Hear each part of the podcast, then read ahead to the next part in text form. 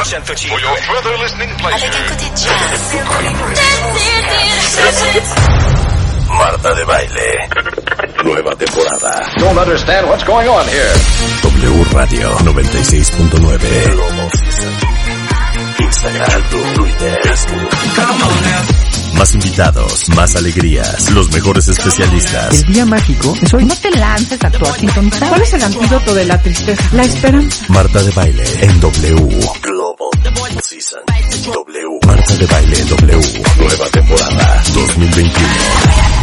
Estamos donde estés. Bienvenidos cuentavientes, muy buenos días eh, en este buen viernes 12 de marzo. Qué bueno que están con nosotros. ¿Qué onda con la medicina alternativa? Tenemos al doctor Miguel Ángel Uriegas, vamos a hablar qué onda con los animales marinos y sus rarezas con un biólogo eh, que es Mauricio Herrera. Eh, deja de ser tu propio veneno con Ana Mar Orihuela, ¿por qué nos identificamos con el mal, con Tello Ostrowski? Y con Saint Vincent, una entrevista, ella en Los Ángeles, nosotros aquí en la Ciudad de México, que está por sacar nuevo disco que se llama Daddy's Home. Seguramente ya escucharon el nuevo sencillo Pay Your Way and Pain y vamos a hablar con Saint Vincent al ratito. Pero si ustedes están listos, nosotros también. ¿Cómo estás, mi queridísimo Miguel? Años sin tenerte aquí. Yo llegué aquí por Charo Fernández, ¿habrá sido? Sí, ¿verdad? Y, y- y tuvo su época de venir a radio y luego se nos perdió, pero luego lo reencontramos a través de su hijo y el caso es que aquí está de regreso. Este doctor eh, es cirujano, es internista, o sea, es médico alópata, que ese es el nombre tradicional para los médicos tradicionales. Pero el spin es que es experto en medicina integrativa y en herbolaria, o sea, también haces medicina alternativa, Miguel. Así es, así es. Buenos días, Marta, Rebeca. Hago medicina, eh, digamos, integrativa, alternativa, herbolaria. ¿Por qué? Porque yo me di cuenta que la nutrición es la base de la salud. Yo actualmente, digo, soy titular académico del diplomado de nutrición en la UNAM y por eso digo que la nutrición es, es la salud. Entonces hay que empezar con eso. Claro. ¿sí? Y dentro de la herbolaria, pues la manejo mucho desde hace 30 años, igual que la nutrición, para mejorar el organismo. El ejemplo es este, tú tienes un organismo lógico y perfecto. Hace todas sus funciones fisiológicas, bioquímicas, produce tu cuerpo energía para moverte, para pensar, ver, hacer. Te late el corazón, circula la sangre, te crece el cabello, las uñas, en fin, vas evolucionando. Ese organismo se autorrepara, se reconstituye y se autocura. ¿Qué necesita? Nutrientes. Pero dentro de ese régimen nutricional debe estar equilibrado. Como dice el refrán, hasta lo bueno en exceso es malo. Entonces debemos de mantener una nutrición equilibrada para poder este, mantener una homeostasis, perdón, una salud, una salud este, integral en nuestro organismo. Cuando hay ese desequilibrio, empiezan a, a- a- se inician cierto tipo de achaques, ciertas molestias que si no se atienden llevan a, un, a una enfermedad. Esa enfermedad me lleva a una enfermedad crónica y posteriormente degenerativa y que nos puede llevar a la muerte.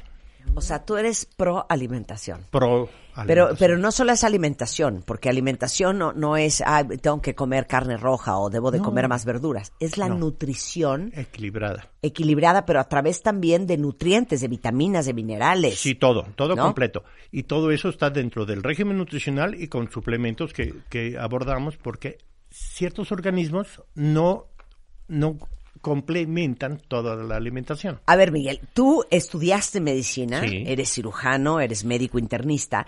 ¿En qué momento te vas a la medicina alternativa? ¿Y qué, qué, de qué pata crees que cojea la medicina alópata? Que son, pues, los chochos que compramos todos en la farmacia. Bueno, mira, ¿en qué momento fue? Estaba yo en el Hospital Juárez cuando atendíamos, entrábamos a las 7 de la mañana y eh, pues había cantidad de indigentes, los llamados T por ochos, este, entonces los metíamos ahí a urgencias y les poníamos un suero, les dábamos. Y se me ocurrió, vendían eh, tamales, el famoso guajolota, y vendían caldo de res, caldo de pollo, y compraba y se lo daba, y mejoraban inmediatamente. Ya no había necesidad de ponerle el suero. Entonces, ¿qué pasa? Que la nutrición restablece a, a ese- a esa persona, bueno, a ese organismo. Entonces, de ahí me aboqué a la, cuestión nutricional. Y la cuestión herbolaria fue cuando empecé a hacer la investigación en medicina legal forense sobre este pues sobre las drogas y vi que había cantidad de, herbolaria con fines curativos y que México es el segundo país en el mundo después de China con herbolaria con fines curativos. Bueno, ahora la medicina alópata, la medicina de patente, pues gracias a ella em, la sobrevida del ser humano se ha elevado pero así como en herbolaria hay cantidad de charlatanes o cosas dentro de la medicina de patente, pues también hay mucho negocio. Sí, entonces sacan muchos medicamentos que no deben de salir y los sacan. ¿Por qué? Porque es negocio, son acciones de esa empresa y tienen que salir adelante. Entonces hay que mediar qué medicamentos, desgraciadamente el, el colega llega el representante del laboratorio y le dice, traigo la vigésima novena generación de este antibiótico excelente para riñones, para infecciones renales. Ah, pues se lo dejan. Y le llega un paciente con una pulmonía y usan ese antibiótico, sin ver o estudiar si es bactericida, bacteriostático, cómo funciona, qué es lo que hace. Entonces, hay mucha disparidad, digamos, en el uso de la medicina de, de patente, como también en el uso de la medicina herbolaria. Claro. Lo que pasa es que también, eh, como en todo, igual la herbolaria que igual la, la, la medicina tradicional, digo, te tomas una cosa para componerte algo y te descompone otro. Lo que pasa es que en México eh, obviamente está muy regulado y está prohibido el anuncio a medicamentos con prescripción eh, en cualquier medio publicitario. Pero cuando tú ves, o seguramente todos ustedes han visto esos anuncios en la tele gringa, ya sabes, eh, un medicamento, una pastilla para ayudarte con la psoriasis. Y pues sale la persona, ¿no? Enseñando cómo tiene la piel y cómo se le ha curado y la felicidad. Y al final te dejan 30 segundos enteros de los efectos secundarios son muerte, embolia pulmonar, este sangrado, hemorragia interna, cáncer, infartos, que dices, Dios de mi vida. ¿No? El, ejemplo más claro es, está dentro del famoso, los niveles de colesterol elevado. ¿Sí? que regularmente el colesterol elevado es el de baja densidad, ¿sí? la, la lipoproteína de baja densidad, LDL. ¿Y por qué se produce? ¿Qué dan? Dan beta bloqueadores, el omeprazol, ranitidina, en fin, todos esos que son beta bloqueadores inhiben la producción de ácido clorhídrico en tu estómago. Entonces, ese ácido clorhídrico se produce por algo, para desnaturalizar lo que es la proteína y el carbohidrato, no la grasa, nada más esas dos. Si no lo hay, no hay buena nutrición, no hay buena absorción de nutrientes. Te quita el síntoma pero no la causa. ¿Cuál es la causa? La ingesta en demasía de carbohidrato. Porque el carbohidrato es lo que se va a transformar en grasa, de baja proteína. Nosotros, seres humanos, producimos el 70% de colesterol en base a los carbohidratos, no las grasas animales o vegetales. Eso las necesitamos comer ¿Por qué? Porque necesitamos ese 30% de grasa que, nos falta. Por eso no somos 100% carnívoros como un tigre, un puma o un león, que no producen colesterol, nosotros sí lo producimos a base de ese este carbohidrato. Ese carbohidrato se transforma en glucosa. Ese no la usamos, se transforma en triglicérido, tres moléculas de glucosa. Y posteriormente pasa a ser colesterol de baja densidad. LDL, el, malo. El, malo. Ese colesterol de baja densidad, el 60% se va al tejido adiposo, causando la obesidad. Y el 30% se va a eh, arterias, venas, y es lo que eleva. Desgraciadamente, colegas cardiólogos ven que traes un colesterol alto, te quitan este eh, carnes, este grasas, esto, huevo, camarón, en fin, y es ya no deben de quitar carbohidratos, deben reducir las ensaladas, deben reducir la fruta. Por ejemplo, prohibirle a ese tipo de personas que, que se levanten y se avienten un jugo de fruta. Mm. ¿Por qué? Porque el jugo, si tú comes, no, mucha fructuosa que te eleva. Pero si tú te comes tres naranjas en gajos, ¿te dan ganas de desayunar? No.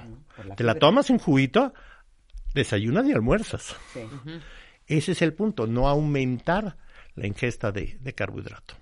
Y eso ayuda. Entonces, ¿qué pasa con esos este, eh, medicamentos que dan para bajar los niveles? Que es besafibratos, estatinas, todo eso. Provocan estreñimiento, porque bajan los niveles de, de grasa. ¿Sí? Y a la vez alteran la función hepática, van dañando el hígado. A largo plazo traen problemas en este con una toxicidad hepática. Entonces estoy, me vieran la cara, ¿eh? Estoy con los ojos de plato. Entonces, ¿qué, nos, e- ¿qué nos tomamos? No, esto es para la gente que tiene colesterol, claro, pero el punto es ese, ¿no? Es ese, que no, no, no todo, o sea, desgraciadamente hay que saber lo que es la nutrición y los efectos, cómo trabaja cada medicamento. A mí llega un laboratorio y hay muchos que, o sea, me visitan muchos laboratorios de patente porque los, sigo- este, los sigo manejando ciertos medicamentos, no todos, este, y, y me dicen, ¿es esto? No, siempre les digo, no, esto funciona así.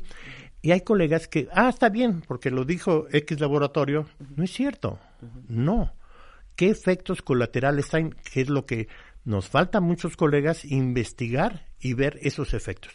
Ahora, también entender que cada organismo es diferente y respondemos en forma muy diferente a todos los 100%. estímulos nutricionales 100%, de claro. medicamentos. Claro. Yo soy, este, desde niño cafetero. O sea, me gusta mucho el café. Me tomo, puede ser seis, ocho tazas de café al día. Pongo mi cabeza en la almohada y me duermo. Hay gente que toma un café y no puede dormir y se pone a temblar. Pero eso de la sensibilidad es impresionante. Yo les he contado esta historia.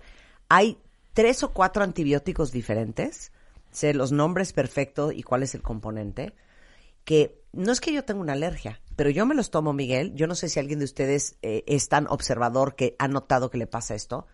Haz de cuenta que estoy a punto de tirarme por una ventana y a punto de suicidarme. Me da mal viaje, me da delirio, me da una ansiedad, Ansiedad, angustia. espantosa, una angustia. Este, eh, de verdad, me siento delirando, nerviosísima, angustia, de llorar, de no dormir, fatal, pero fatal Es una alteración. una alteración impresionante. Y cualquiera te diría, ay, pues qué hija, pues si ese antibiótico a todo mundo se lo dan y todo mundo se lo toma. No todos los cuerpos No, son iguales. no todos los ¿No? cuerpos. Y hay que, el, el, el colega, el médico debe de valorar, ver en forma integral al paciente y valorar qué sensibilidad tiene. Claro, claro. A ver, vamos a abrir otro capítulo. ¿Están listos? Este les va a doler, ¿eh? Diabetes. Ajá. Es una, este, desgraciadamente es un padecimiento, una enfermedad que ha elevado mucho en México, pero también se debe por el régimen nutricional que llevamos. Sí, yo de, de niño, se puede decir, para comprar un refresco, una Coca-Cola que costaba en ese tiempo 35 centavos, hijo, era cada fin de día de semana, tomábamos este aguas de Jamaica, en fin, de horchata, de limón, en fin, en las casas. ¿Qué pasó? Que toda la industria del refresco, pues es- somos el, el primer país consumidor per cápita de, de refresco. Y aparte, la invasión de tanto carbohidrato de, de comida fast food, o sea, comida rápida, este, pues, ha traído como consecuencia un cambio en las generaciones que, que nos han seguido eh, del régimen nutricional, ocasionando esta alteración sí, de- del azúcar, de la glucosa, y produciendo mayor cantidad de diabéticos. Es una enfermedad silenciosa. No se va notando, hay síntomas, pero los confunden. Claro. Hasta que se hacen un análisis y ven que traen 160, 200 de glucosa, dicen, ah, caray, Bueno, hemos hablado aquí mucho, cuenta bien. Ustedes ya son expertos en resistencia a la insulina. Ah, Exactamente. Pero eso, esa resistencia se, se lo, se lo van haciendo ellos. Claro, pero a ver, dime una cosa. En el, en el manejo de la diabetes, sobre todo la tipo 2, que es la más común en México, ya saben que somos número uno en diabetes infantil, lo cual es insólito, que nuestros hijos va a ser la primera generación que eh, los padres enterrarán a sus hijos de lo enfermos que están los niños y lo gordos que están los niños en México. El manejo de la diabetes, este, alópata versus este alternativo. Eh, híjole, voy más a la alternativa. A ver. ¿Por qué? Porque vuelvo a lo mismo. Dan el hipoglucemiante y bajan los niveles de azúcar.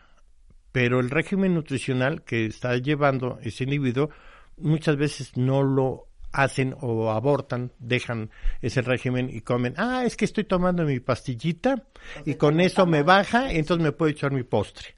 Me puedo comer mi postre, me puedo comer. Entonces es la mentalidad y no falta de educación del diabetes a ese paciente. Dos, eh, se le dice diabético. El paciente siente que le dio cáncer. Entonces el médico lo trata y le da su hipoglucemiante y le dice que no debe de comer ciertos este, alimentos, pero el estado emocional no lo tratan. Y hay que valorar ese estado emocional. ¿Por qué? Porque sabemos que el cerebro trabaja a base de glucosa. Si no hay glucosa, mi cerebro no trabaja y lo empieza a pedir y empezamos a pellizcar todo. ¿Por qué? Porque tenemos una mente, hay gente con mente muy creativa, muy este, activa, y hay otros más, digamos, relajados. Entonces, el régimen nutricional que se le debe dar debe ser individual, no generalizado. Claro. ¿Por qué? A ver, mujer, 40 eh, años, diabética, ama de casa. Mujer, 40 años, eh, gerenta de banco, diabética. Hombre, jefe de personal de una compañía exitosa, 40 años diabético. Hombre de 40 años, mecánico, ¿Le vamos a dar el mismo régimen nutricional? Cero, sí. Claro que no, sin menospreciar a la ama de casa, pues la mujer, este, gerente de banco, está con su cerebro activo que, este, cuentaviente, esto, o, en fin, anda con, en más movimiento, con, digo, tenemos el ejemplo aquí, lo tengo enfrente con estas mujeres, ¿sí? De, de mente creativa. Entonces, no le puedo dar un régimen nutricional. Claro. ¿Qué va a pasar? Si yo se lo doy igual que al ama de casa, esa gerente me va a abortar, va a dejar porque necesita glucosa. Saber que el cerebro sí está conectado con todo el cuerpo, a excepción de lo que hay en la sangre. No detecta lo que tenemos en sangre. Si los niveles de glucosa están en 300, el cerebro no lo sabe y pide azúcar. Claro. Igual pide azúcar. Igual pide grasa. Igual, entonces, no lo sabe. Entonces hay que valorar a cada uno y darle su forma. Ya hablamos de colesterol, ya hablamos de diabetes, vamos a hablar de cáncer. Cáncer. Pues también es una enfermedad que eh, se ha incrementado últimamente en estos últimos años mucho. Y es debido a todo el estrés oxidativo que se está presentando, influye mucho también el régimen nutricional y todo el estrés nervioso que vivimos en las ciudades. El problema es que el organismo se acidifica, o sea, se vuelve demasiado ácido y es un campo este, fértil para la célula cancerígena, debido a que aumentamos, o sea, como lo decía anteriormente, la ingesta de carbohidratos, todos los azúcares que comemos, sí, acidifican nuestro organismo. ¿Qué tenemos que hacer? Reducir esa acidificación, volverlo más alcalino mi organismo para prevenir o muchas veces ya hasta el cáncer, revertir. Además de otras este, cuestiones herbolarias como la equinacia, que usamos ciertas enzimas y aminoácidos que manejamos para poder ayudar a ese organismo, como dije al principio, ese organismo se recupera, se reconstituye y se autocura. Claro, o sea, no es que no es que la herbolaria sustituya la medicina no, no, no, bajo ninguna circunstancia, ni la quimioterapia, ni una cirugía. Pero aquí, ¿cuántas veces cuentavientes hemos tenido a los mejores oncólogos del país? Y todos coinciden en que, por supuesto, que la nutrición tiene un impacto y sobre todo, déjate en la prevención.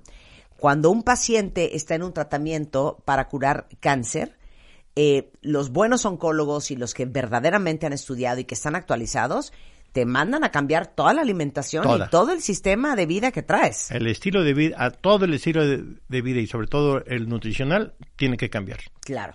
Oye, eh, mucho preguntan, eh, en México padecemos muchísimo de gastritis y de colitis. Es el estrés.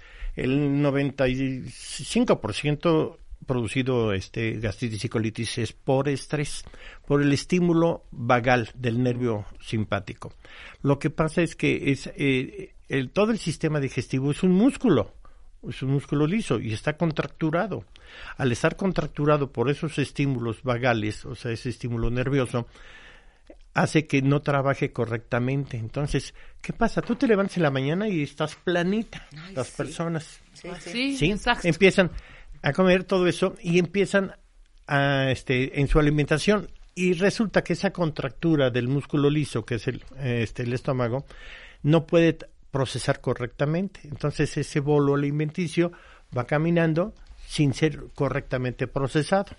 No alcanza a nutrirse, o sea, en el intestino delgado, que es donde captamos los nutrientes, sí, tampoco. Pasa al, intestino grueso, que es el, el colon, se convierte en bolo fecal. Igual, está contracturado, no lo maneja, se queda, se fermenta, empieza a crear gases y entonces resulta que en la tarde ya todo el proceso Ya estás digestivo embarazada de ocho meses. exactamente Sí. ya andas Y, yo, y como vivo yo, con dos cuchillos enterrados en los ovarios. exacto y como les digo si pueden suéltenlos más vale perder un amigo que un pedazo de intestino Oye, pero dime una cosa, todos los que padecemos de gastritis y colitis, porque aquí tienes a dos, este más muchos cuentavientes allá afuera, nos la vivimos tomando todo tipo de este antigas, desinflamatorios, este, etcétera, volvemos etcétera.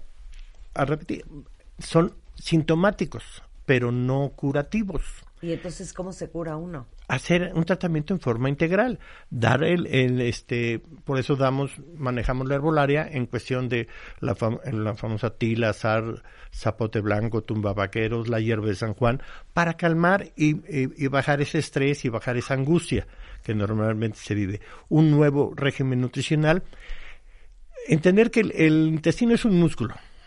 Afuera tenemos músculo estriado, la chuleta, el bistec, la boya.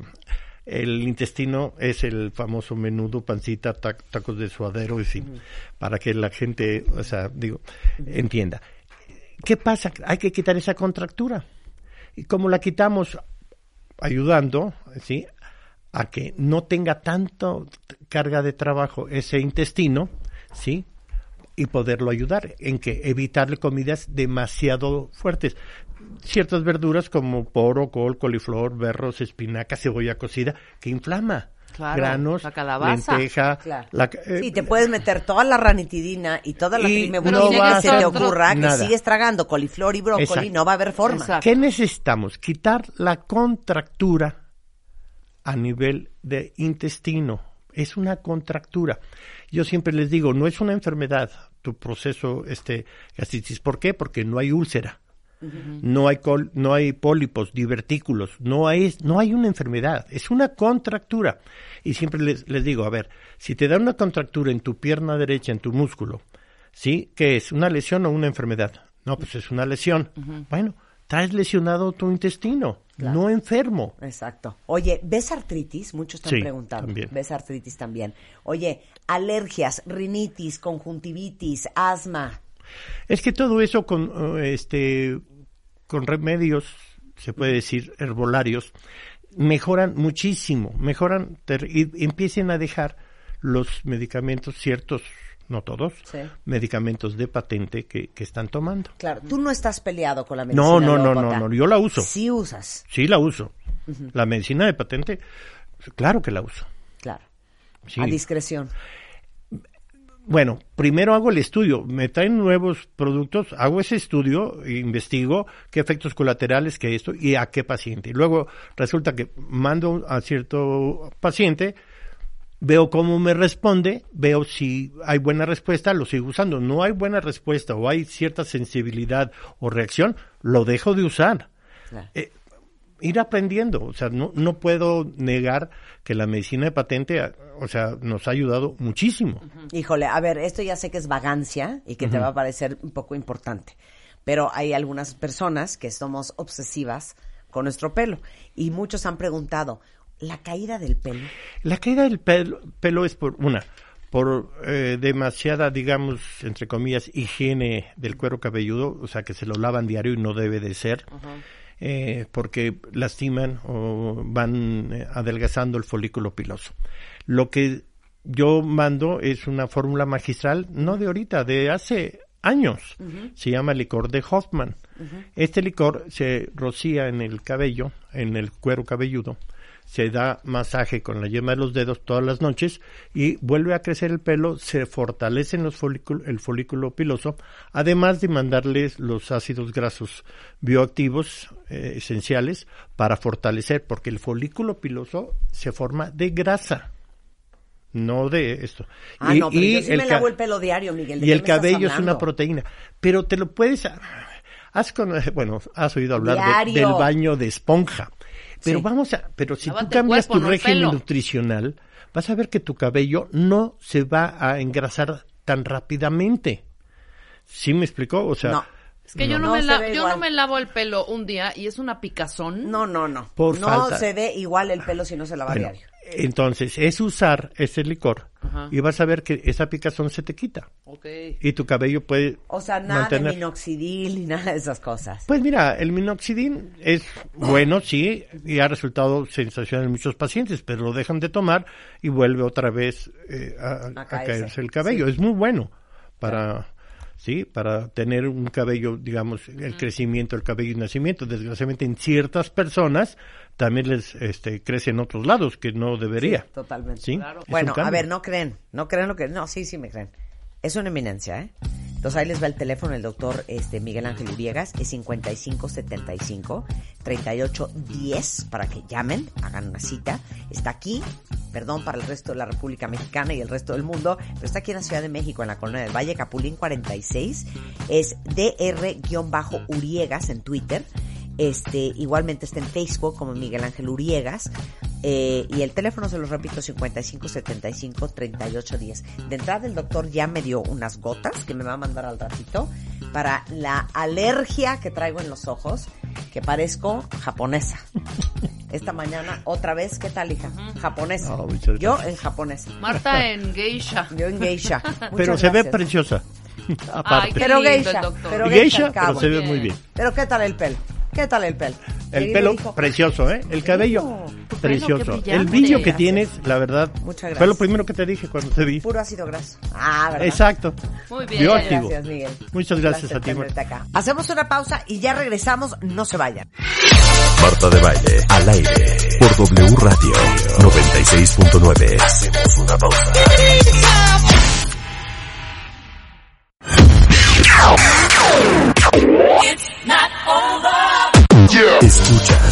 Escuchas a Marta de Baile por W Radio 96.9.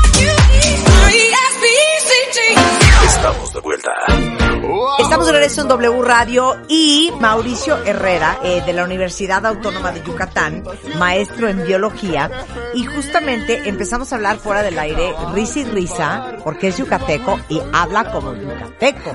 Cero se imita. No, no sé cómo se habla así. ¿Cómo así se habla, Marta? ¿Cómo así se habla?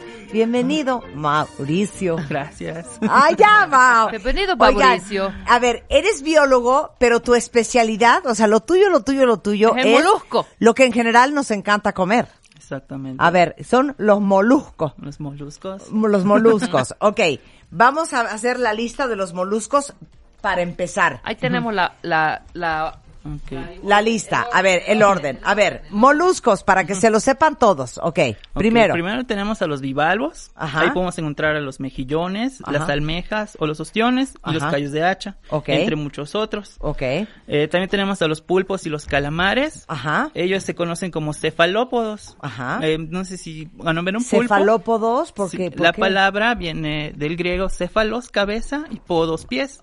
Entonces tú cuando ves un pulpo, te imaginas que parece una cabeza con pies, ¿no? Sí. cabeza con patas. Sí, igual el calamar. Igual el calamar, por Sí. eso están agrupados en este un nombre más- Cefalópodos. Cefalópodos. Pulpos y calamares. Ok, ¿qué otro hay? Eh, luego tenemos a los caracoles, Ajá, que también se conocen como gasterópodos, ajá. ya que ellos eh, en lo que caminan se les conoce como pie. Y en esa parte del pie, en ese músculo, están todos sus intestinos. Ok, perdón, quiero saber en qué, en qué momento de secundaria o de primaria dijiste, ¿sabes qué? me late la cepolofología. Exacto, yo, yo quiero saber de los moluscos y de los crustáceofólofos. Ajá, y de los cefalópodos. ¿En qué momento? Bueno, eh, bueno, para ser sincero, desde niño me ha gustado colectar conchitas del, del mar. Ay, ya. Sus amigos jugaban voleibol y él recogía conchitas. Conchitas. Y entonces, Eh, bueno, realmente esto se dio durante la licenciatura, Ajá. cuando llevamos una materia sobre taxonomía. ajá, Y yo me puse a investigar cuál es la taxonomía que hay en los moluscos. ajá. O sea, taxonomía como taxidermia Sí, no un es poco, como... no es no. taxidermia, ¿qué es? No, la- taxidermia no es cuando como disecas a un animal. Exactamente. Ajá, la ¿y taxonomía es la manera en que se agrupan todos los animales. Ajá. Cuando tú dices reino, tienes animalia, que son todos los animales, plantae, que tienes a las plantas, fungi, que tienes a los, Los hongos, hongos. y etc, etc, etc. Ajá. Entonces te vas yendo más, más, más, Profundo, más, más profundo. subdivisiones. Entonces yo ese semestre trabajé con moluscos y ahí es cuando dije, no, esto es lo mío. Sí, me enamoré del molusco. Claro, así como- Oigan, no, te tengo que contar una historia de pánico. Que de hecho tuve que bajar el video porque todo el mundo se desquició y, y lo entiendo porque yo también estaba muy impresionada. Y subí este video porque yo quería como que mostrar la cultura de otro país y, y este, y compartir como los usos y costumbres del lugar donde yo estaba. Estaba en Corea y en Seúl nos llevaron a un mercado. Yo creo que algunos de ustedes vieron los videos, pero luego se pusieron muy locos en redes sociales. Este, hagan de cuenta que yo había matado al pulpo. Entonces llegas al mercado, eh, Mao, y entonces está una señora que no habla nada de inglés, pero te dice, "Au, au, au, au". Y entonces tú le dices que sí, que quieres el pulpo. Y entonces literal, con su manita, saca un pulpo. Yo pienso que era un pulpo bien bebé, lo cual fue todavía más traumático ver la escena. Imagínense, ustedes se tramaron en video, yo lo vi en vivo y casi me muero. Saca el pulpo y era un pulpo que ha de haber medido yo creo que unos 25 centímetros. ¿Qué edad tenía ese pulpo? Mm, 25 centímetros, unos meses. Ay, ya, era un bebé pulpo. Pero no era más grande porque era un No, platón, te lo hija. juro que sí, pero era un bebé pulpo. Bueno, Ay, qué mal humor. Entonces saca el pulpo y la señora se está carcajeando y entonces tú como, como Comensal. comensal le dices, sí me gusta ese. Agarra el pulpo, lo pone en una tabla y enfrente de ti, tráscalas, tráscalas, tráscalas, tráscalas, le cortó todas las patitas, te las pone en un plato, le pone una salsa encima, le pone unas algas, Mauricio quiere llorar. ¿Te dan ganas de llorar cuando alguien se come un pulpo? Mm, No realmente. Pero Oye, se pero supone dime, que tú los ¿puedo- quieres. quiero Y entonces, bueno, yo obviamente no lo probé, nunca he comido ¿La un tinta pulpo. qué pasó? ¿No le quitó la bolsita ni nada? No, cero, yo no vi ni tinta en el plato ni tinta en el, esa la parte yo tabla. creo que no, porque esa parte No. Que la no las expliques. Como todos los órganos en el pulpo, se encuentra en la parte de la cabeza. Los Sí, tentáculos es que es nada más corto, músculo. claro, solo te cortó los tentáculos, pero ahí te va. Obviamente, nunca he probado un pulpo porque a mí lo chicloso, creo que a mí el molusco en general se me complica. Pero Spider-Man dijo, venga el pulpo. Se lo sirven en el plato, pero están entendiendo que eso se sigue moviendo y ahorita Mauricio les va a explicar por qué. Se siguen moviendo todos los tentáculos. Juan agarra sus palillos coreanos, se lo mete a la boca, dice que sí estaba rico, pero como siguen los tentáculos vivos, las ventosas le pellizcaron la lengua y el cachete. Sí, así de... Entonces le digo, bueno, imagínate lo que hicieron esas ventosas en tu intestino delgado, porque yo creo que seguían vivas. Claro. Claro. A ver, ¿por qué seguían vivos el pulpo? Eh, bueno, no es que siguieran vivas, pero como en mayoría de los animales, nuestro cuerpo irraiga la sangre y hay este como una especie de electricidad, que es lo que hace que se muevan nuestros músculos. Entonces ellos al cortar los tentáculos, eh, ese corte, o sea, los separa tan rápido que el cerebro todavía manda los impulsos y los tentáculos tienen esos impulsos todavía. Es como una batería que se está descargando. ¿no? Sí. Entonces, eso que se, que se mueven son los impulsos que aún quedan y siguen em, latiendo, por decir. Sí. Y es lo que nos da esa apa- apariencia de que sigue moviéndose. De que sigue moviéndose. Es como cuando... Me cortas a la lagartija la cola. Exacto, la cola. Ay, la cola o la sigue moviéndose. así. Claro. O, ah, ¿Y muy- cuánto tiempo sigue vivo? Estamos hablando de unos minutos. Por eso generalmente dicen que te los comas de inmediato. Porque si los dejas allá un rato, pues ya se pierde el impulso y ya quedan quietecitos. No, Quedan pues el- quietecitos. el Ok, a ver, vivos, quiero que el- cuentes así fun facts del pulpo, así cosas que no, no sabemos del pulpo. ¿Cuántos tentáculos tiene? Eh, todos tienen ocho. Ajá. Eh, en el caso de los machos, vamos a ver que hay un, un tentáculo que está modificado a manera de miembro masculino. Ay, yo no sabía eso. O sea, es un penecillo, Exactamente. es un penecillo del mar, pero ¿dónde está en medio? Mm, viene siendo generalmente cuando ves al pulpo de frente de ti, Sí. es el tercer tentáculo hacia la derecha. Entonces vamos a ver que todos los tentáculos terminan en puntita. Ajá. Y, Y, ese, ese, va a terminar como a manera, como un tubito. No, En- necesito ver el autobito de pene de un pulpo, perdón, lo necesito ver en este momento. Ahora, me da una risa que tú dices, teniendo al pulpo de frente, perdón, yo no sé cuáles son las nalgas del pulpo, yo lo veo igual por todos lados.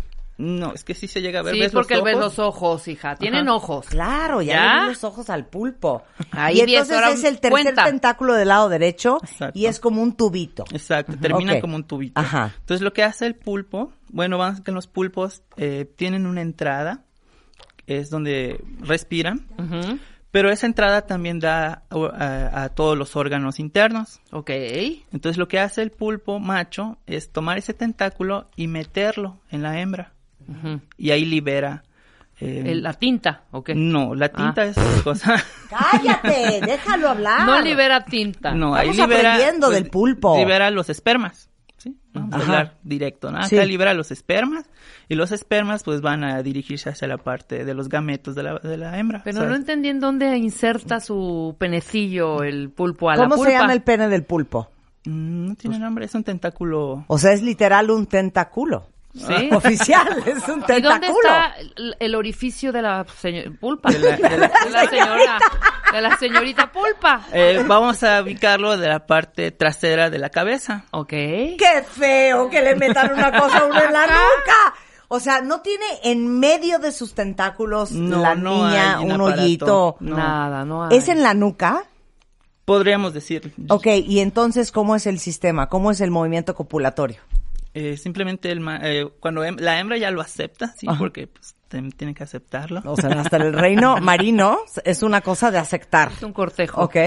Eh, el macho ingresa este tentáculo Ajá, en la parte trasera de la hembra. Ajá. Pero sea, la la hembra tiene que abrir el hoyo o el hoyo siempre está abierto. Siempre está abierto porque están respirando. Ajá. Es donde se da el Ah, movimiento. es donde respira. Pues igual como el ser humano. Sí, Donde tragas ahí Y también. entonces le mete el, cállate, le mete el tentáculo en la nuca y luego, Libera a lo que se llama espermatóforos. Ajá. Que digamos que son como una especie de, de bolitas ajá, que van a liberar los espermas. ajá, Y ya los espermas pues van a nadar hacia la parte de los óvulos. ajá, y entonces por dentro del, de la pulpa. De la hembra ya se empieza Sí. la, la fecundación. Ok, y ahí, ¿y cuánto tiempo se tarda en cri- criar un pulpo? Eh, aproximadamente son tres meses desde el apareamiento. Y, y, y entonces la, la hembra trae los pulpitos en la nuca adentro. No. Eh, una vez que ella ya los, los ya se fecundaron, Ajá. ella va a poner, em, ah, va a buscar una cueva Ajá. y va a poner los huevos en esa cueva. O sea, Como los avienta de- desde la nuca. Mm, no, los toma con el tentáculo. No. Ah, Así los agarra se y los jala pone. con el brazo de la nuca y los va sacando y los va poniendo en la cueva. Y los pone como en un ras- como parece un racimo de uvas. Ajá. Son así. Y Ey. ahí ya empiezan a, a desarrollarse los pulpos. Bueno, menos Ay, mal, imagínate estar, estar incubando un bebé en tu nuca. No, y boca abajo. y, boca, y, bo- y boca abajo. Ok, ahora, otras alegrías del, del, del pulpo. Ventosas, Mm. tinta. Quiero saberlo todo. Ok, en el caso de las ventosas, pues están en, en los tentáculos, en todo el tentáculo. Ajá. Y le van a servir tanto, generalmente para atrapar a su presa. O sea, una vez que atrapan a su presa, ya no la O sea, ¿sí? Exactamente. ¿Y dónde está la boca del pulpo? En el centro de los tentáculos. O sea, tú ves el pulpo, ves Ajá. los tentáculos, y en la parte del centro, O sea, abajo de su cabeza. abajo, tiene Ajá. su boca allá. Y de hecho, en el caso de los pulpos, tienen un pico. Ajá. Así como las aves, pero no tanto como las aves. Este pico se encarga de ir destrozando el alimento Ajá. y lo va pasando a su boca. ¿El pulpo come pescado? Sí. ¿Come pescado? cangrejos, otros pulpos, caracoles, come. Oye, ahora, ¿que el pulpo tiene tres corazones? Sí. Pero no son, digamos, tres corazones funcionales. O sea, no, no hay que romper el corazón tres veces, por decir. Vamos a ver que tiene un corazón que actúa como cualquier corazón en cualquier animal y tiene otros dos corazones que se llaman pericárdicos. Esto lo que hacen realmente es bombear la sangre más rápido en el cuerpo. O sea, es como un acelerador de, de la sangre. Entonces esos dos corazones no son para que esté vivo, sino para que haya una irri- irrigación sanguínea más, más fuerte de lo normal. Esto generalmente se va a dar cuando quieren huir, Ok. Ah, como para movimientos rápidos. Oye, ¿y la tinta? La tinta viene siendo como melanina. Eh, tienen una bolsa de tinta en, sus, en la parte de los órganos y generalmente también es para escapes. Es algo así como los ninjas cuando lanzan su bolita de humo. Ajá. Entonces ellos lanzan la tinta y se hace una bola, una, una bola de tinta, que generalmente el, el depredador se va a balanzar sobre eso y eso le permite huir. Ok. Entonces es como que su última eh, su forma de escape. ¿Cuánto mide el pulpo más grande del mundo mundial internacional universal? Eh, tenemos a lo que es Octopus gigas, Ajá. se conoce la especie. Ajá. Es pulpo gigante del Pacífico. Ajá. Llega a medir hasta 8 metros de diámetro. O sea, de tentáculo a tentáculo. Ocho me- ¿No te sale eso? No, hombre. O sea, eso sí te mata, te O ahorca, sea, te un qué. pulpo te puede morder el dedo. Sí. Un pulpo te puede comer. No necesariamente. No. No, ¿cómo no necesariamente? A ver, yo estoy Mm. nadando en el Pacífico y me encuentro a ese pulpo gigante. Eh, vamos a ver ¿Va a huir de muchos- mí? Muchos animales eh, tienen dietas específicas. No come carne humana. Sí come carne, no come carne humana. Humana. Pero sí nos comería. Eh, habría una posibilidad. A ti de pero un lengüetazo.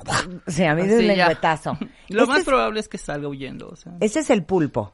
Ahora, solo se comen los tentáculos. ¿Se puede comer la cabeza del pulpo Sí. también? ¿Y no pasa nada? No, no ¿No hay nada tóxico en el pulpo? En algunas especies no. Ok. Hay algunas especies que sí son tóxicas, como el pulpo de anillos azules. Pero ese pulpo de anillos azules no, No lo te lo venden en el mercado. No te lo No. sirven en la No, trainera. exactamente. Ay, qué bonito pulpo. Qué bonito pulpo. Ahorita les voy a mandar el- el- el- la foto del pulpo de los anillos azules. Ok. Siguiente animal. Vamos con los ostiones. ¿Qué onda con los ostiones? son bien ricos. Nunca he probado un ostión. Es que yo tengo un problema con los moluscos en general y es la textura y la consistencia. Todo lo que es chicloso me pone muy nerviosa y el pulpo es chicloso, el callo de hacha es chicloso, los calamares son chiclosos y los mejillones, las almejas y los ostiones son así. Fíjate que el mejillón, el mejillón es más, es el más durito. El mejillón no es chicloso. El mejillón tiene adentro su, su, la carnita, pues, lo que nos comemos, y eso es como Es que más el durito. mejillón ahumado es el que está menos peor, ¿no? No, el mejillón que te, que cuando te No, en los que a la- vienen en a la lata. francesa, Los que vienen en lata, ¿no? también. Sí, ¿no? Pero ese ya es diferente. Sí, a ver, hablemos de los ostiones. Molusco. Bivalvos. Ajá. Reciben este nombre porque como los pueden observar, tienen como dos conchitas que los protegen y se abren, que se conocen como valvas. Ajá. Entonces al tener dos, viene la palabra bi, de ahí el nombre bivalvos. Ajá. Vamos a ver que en, la mayoría de los bivalvos no hay una cabeza definida. De hecho, no tienen ojos. Eh, No. ellos lo que tienen realmente, incluso no tienen una boca con lengua. Simplemente tienen como una especie de, bueno, se le conoce como probóscide, Ajá. que es una especie de tubo. Entonces lo que hacen todos estos bivalvos es succionar agua y en el agua está el alimento, ya sean microorganismos, plancton o algas. Entonces lo succiona, eh, ya dentro de su cuerpo lo va separando, separa lo que es comida, separa lo que es agua y luego eh, vuelve a expulsar el agua. ¿sí? No tienen este como que masticar, no ven. Ok. Es- ¿Cómo vamos, se reproducen? ¿Cómo se reproducen? Pues ellos es un poquito más, más sencillo. Ellos tienen lo que se conoce como reproducción externa. Lo que van a hacer, tanto machos y hembras, van a liberar sus gametos en el medio. O sea, lo liberan así, como una nube. Sí. Entonces esa nube, tanto de gametos femeninos y masculinos, se van a juntar y ya se va a dar la fertilización. O sea, un ostión macho. Libera, una eh, hembra libera y juntos en el agua En el se agua unen, se, se unen. fecunden. ¡Qué maravilla! Ya. Pero ¿cómo sabes que estás liberando y que hay una hembra cerca? Eh, Y que no son ahora sí que palomas al viento. Bueno, sí, claro, ¿No? también. Pues yo creo que eso en el momento. A ver. Eh, en este caso, pues hay, tenemos eh, dos opciones o dos razones. Una, ellos son animales que no viven generalmente solos, sino donde encuentras un ostión, generalmente al lado va a haber otro y al lado va a haber otro. Entonces son como que muy gregarios.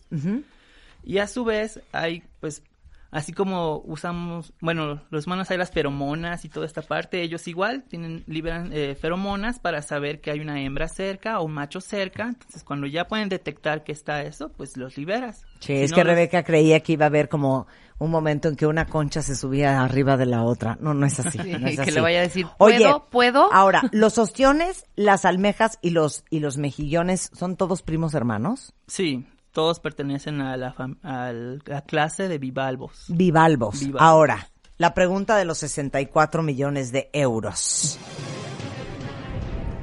¿Por qué cuando te sirven un mejillón, una almeja o un ostión, le echas limón y salsa tabasco y se mueven?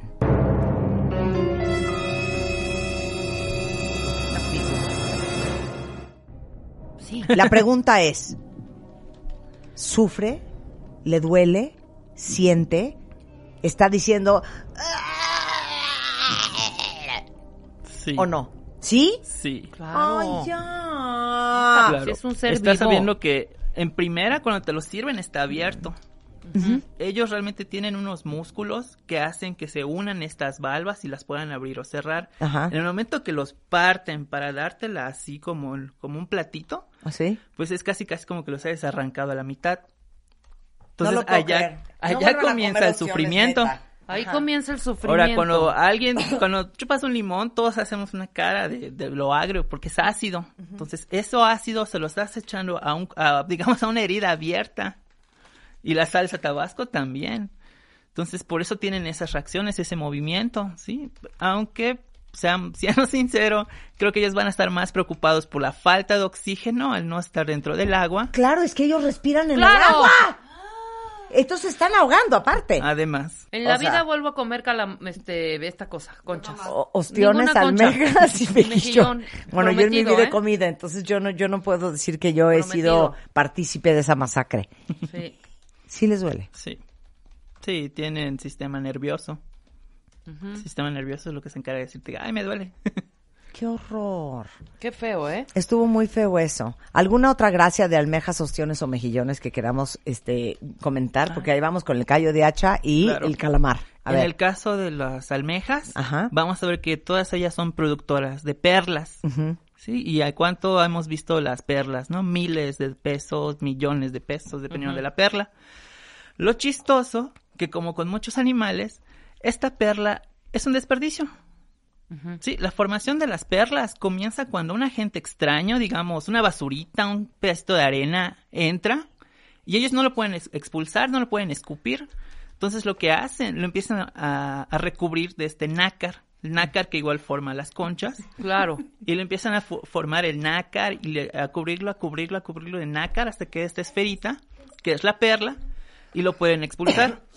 Para ellos es basura. Para ellos es basura. Mientras para el humano hicieron un comercio un negociazo, impresionante. Un negociazo. Oigan, no, no, no podemos pasar al, al, al- la almeja generosa. no lo puedo creer. O sea, ¿conocen a una, han visto a una almeja generosa? Conozco a Mi la almeja introducción a la almeja generosa fue en la trainera. Llegó Juan y pidió almeja generosa. Y entonces se la trajeron para ver si estaba bien esa. Cuando la vi, me dieron ganas de salir corriendo, llorando, gritando por las calles de Polanco de la desesperación. ¿Me explicas la almeja generosa? Hagan de cuenta que es la concha y hagan de cuenta que sale de la concha, literal, tal cual, un pene. Enorme aparte, ¿eh? Tuitea la foto para Ahí les va la foto. ¿Me explicas la almeja generosa? ¿Qué es ese horror Eso que se ve, de, de- que- de la naturaleza? ¿Qué es esta aberración? esa generosidad que se ve, Ajá. es lo que les comentaba, es la probóscide. ¿sí? Esa parte que ven es el tubo que se va a encargar de succionar agua para llevar alimento y luego volver a, a expulsarla, todo lo que ya no se... O sea, en teoría no es el pene de la almeja, No. es la trompa. podríamos decirlo, es la trompa. Es como un ornitorrinco. Exactamente. Y al final eso es puro músculo. Y eso es lo que se come, como Es el lo que pene. se come. Eso es lo que se come. A ver. ¿quién ha probado la almeja generosa? No. ¿O quién eh, ya vio la almeja generosa en mi Twitter y no la probarían ni que le pagaran un millón de dólares? Gracias por arruinar mis ganas de comer mariscos. Oiga, les tenemos que decir la Claro, verdad del reino cultura. animal. De hecho, la almeja chocolata tampoco es muy bonita al abrirla. Dice, qué feo, qué asco, no la probaría por fea. Este, dice, a la vida vegana, tengo 25 años así y soy la más feliz. ¿Sabes qué, hija? Yo de igual voy a empezar a comer puras lechuguitas. Hacemos una pausa, cuentavientes, no se vayan, ya volvemos en W Radio. Qué gran equivocación. No es que tu propio mundo no tiene comparación.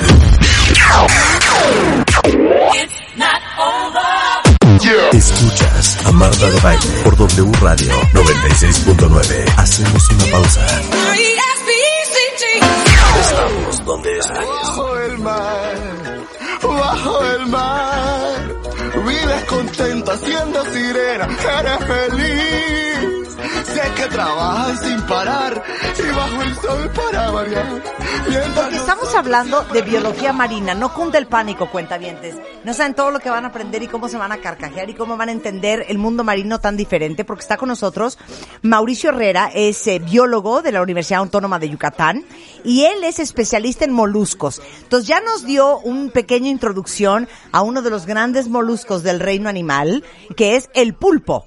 Y este ya aprendimos que el pulpo eh, tiene en uno de sus tentáculos pues lo que viene siendo su pene de él, que la, la hembra tiene pues el espacio copulatorio casi en la nuca y que aunque fecundan adentro, ella saca todos los bebés y los pone en una cueva y ahí es donde nacen todos los pulpitos. A ver, vamos a hablar ahora del callo de hacha.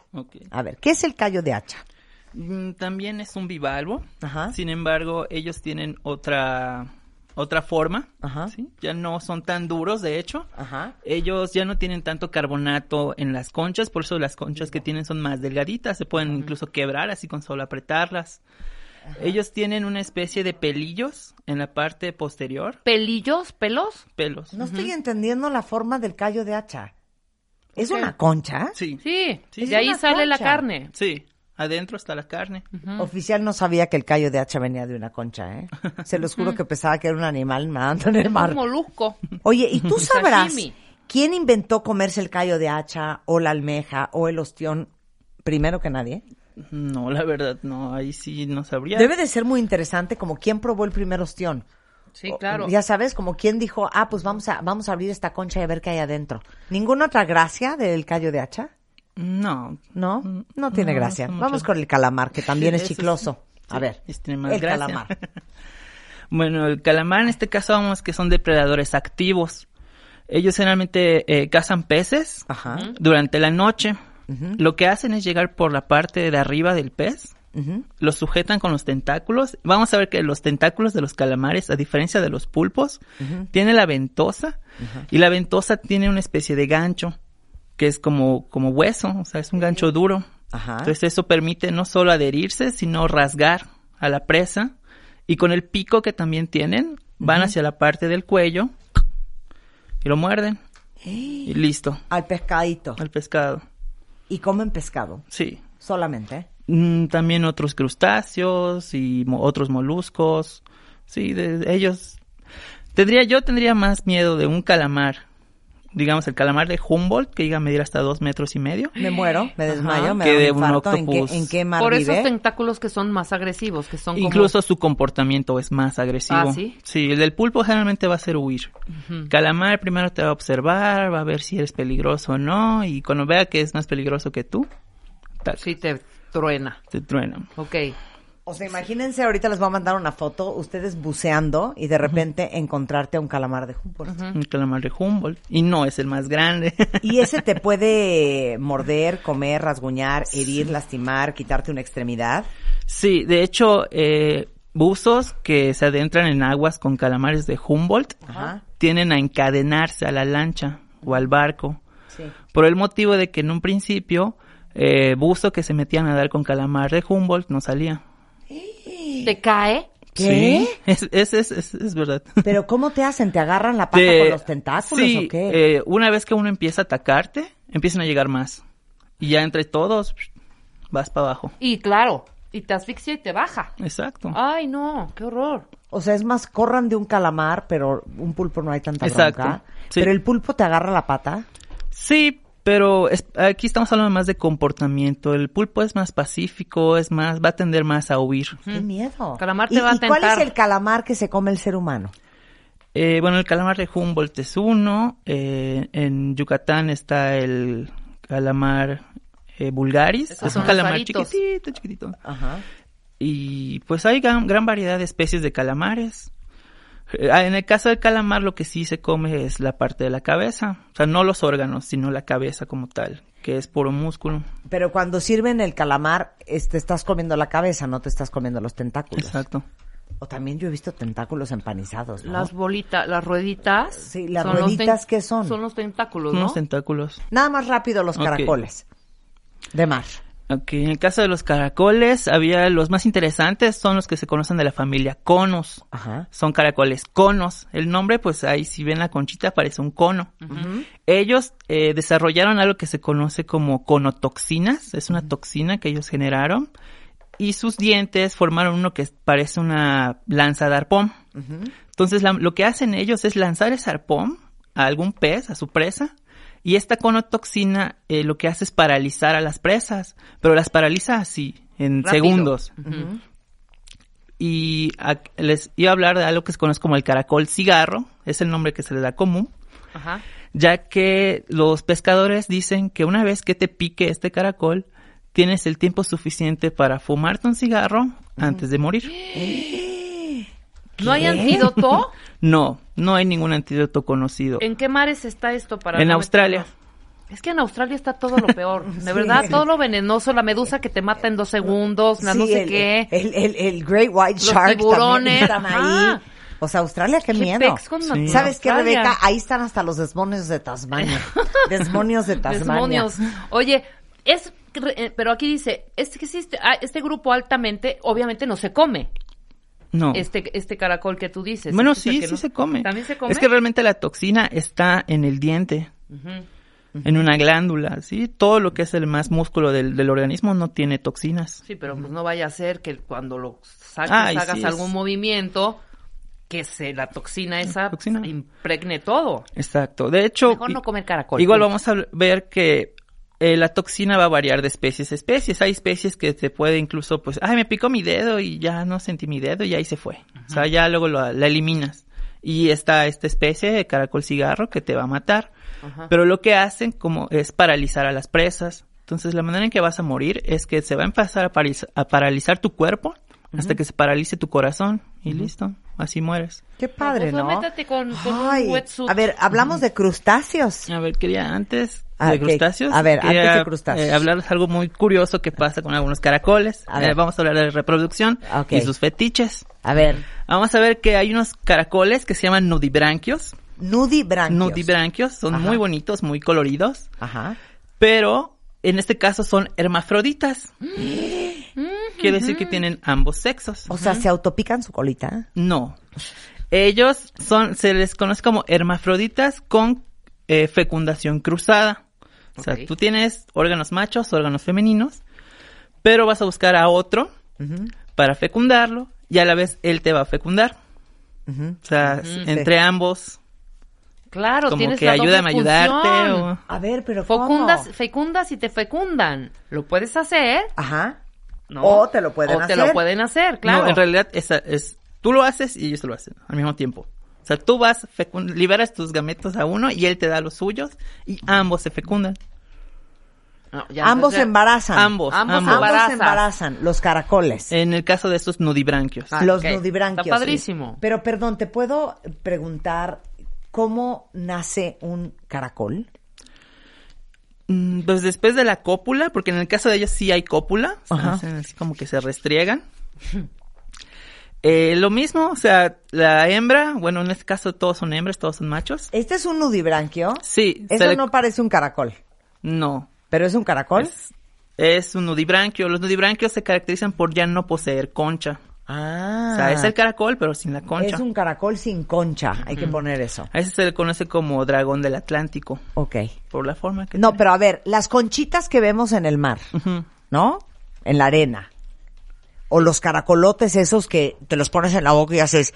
Eso tiene adentro, tiene a su animalillo. "Uh". ¿Esos cómo nacen? Eh, nacen a partir de huevos, de huevecillos, así milimétricos. ¿Pero se fecundan afuera? Mm, se fecundan adentro. Ya en el caso de los caracoles hay fecundación interna porque hay cópula. Ok, ¿cómo se hace? Simplemente eh, se juntan. Ajá. El macho tiene como un hemipene, que se conoce, o sea, no es un pene como tal. Ajá. Simplemente se encarga de distribuir las, espermas Ajá. y se lo inyecta a la hembra Ajá. y libera los gametos. Ajá. Y se da la fecundación. Ya la hembra cuando fecunda estos huevecillos los empieza a depositar generalmente en la arena. Ok. ¿Y cuánto tiempo? ¿En cuánto tiempo nacen? ¿En cuánto tiempo se fecundan? Mm, Va a variar de las especies, pero va a ser entre menos, como un mes, dos meses tal vez. Ah, mira, es rápido también. Lo que es chistoso que cuando, cuando salen son eh, pequeñitos. Bueno, algunos salen como una larva sin la concha. Luego sufren una metamorfosis, así como las mariposas, Ajá. y eh, regresan al suelo y ya empiezan a generar esa concha. Ajá. Y van a empezar desde milímetros, así, Así hasta. hasta crecer ¿saben hasta cuál? los... Bueno, a un metro es la, las más grandes.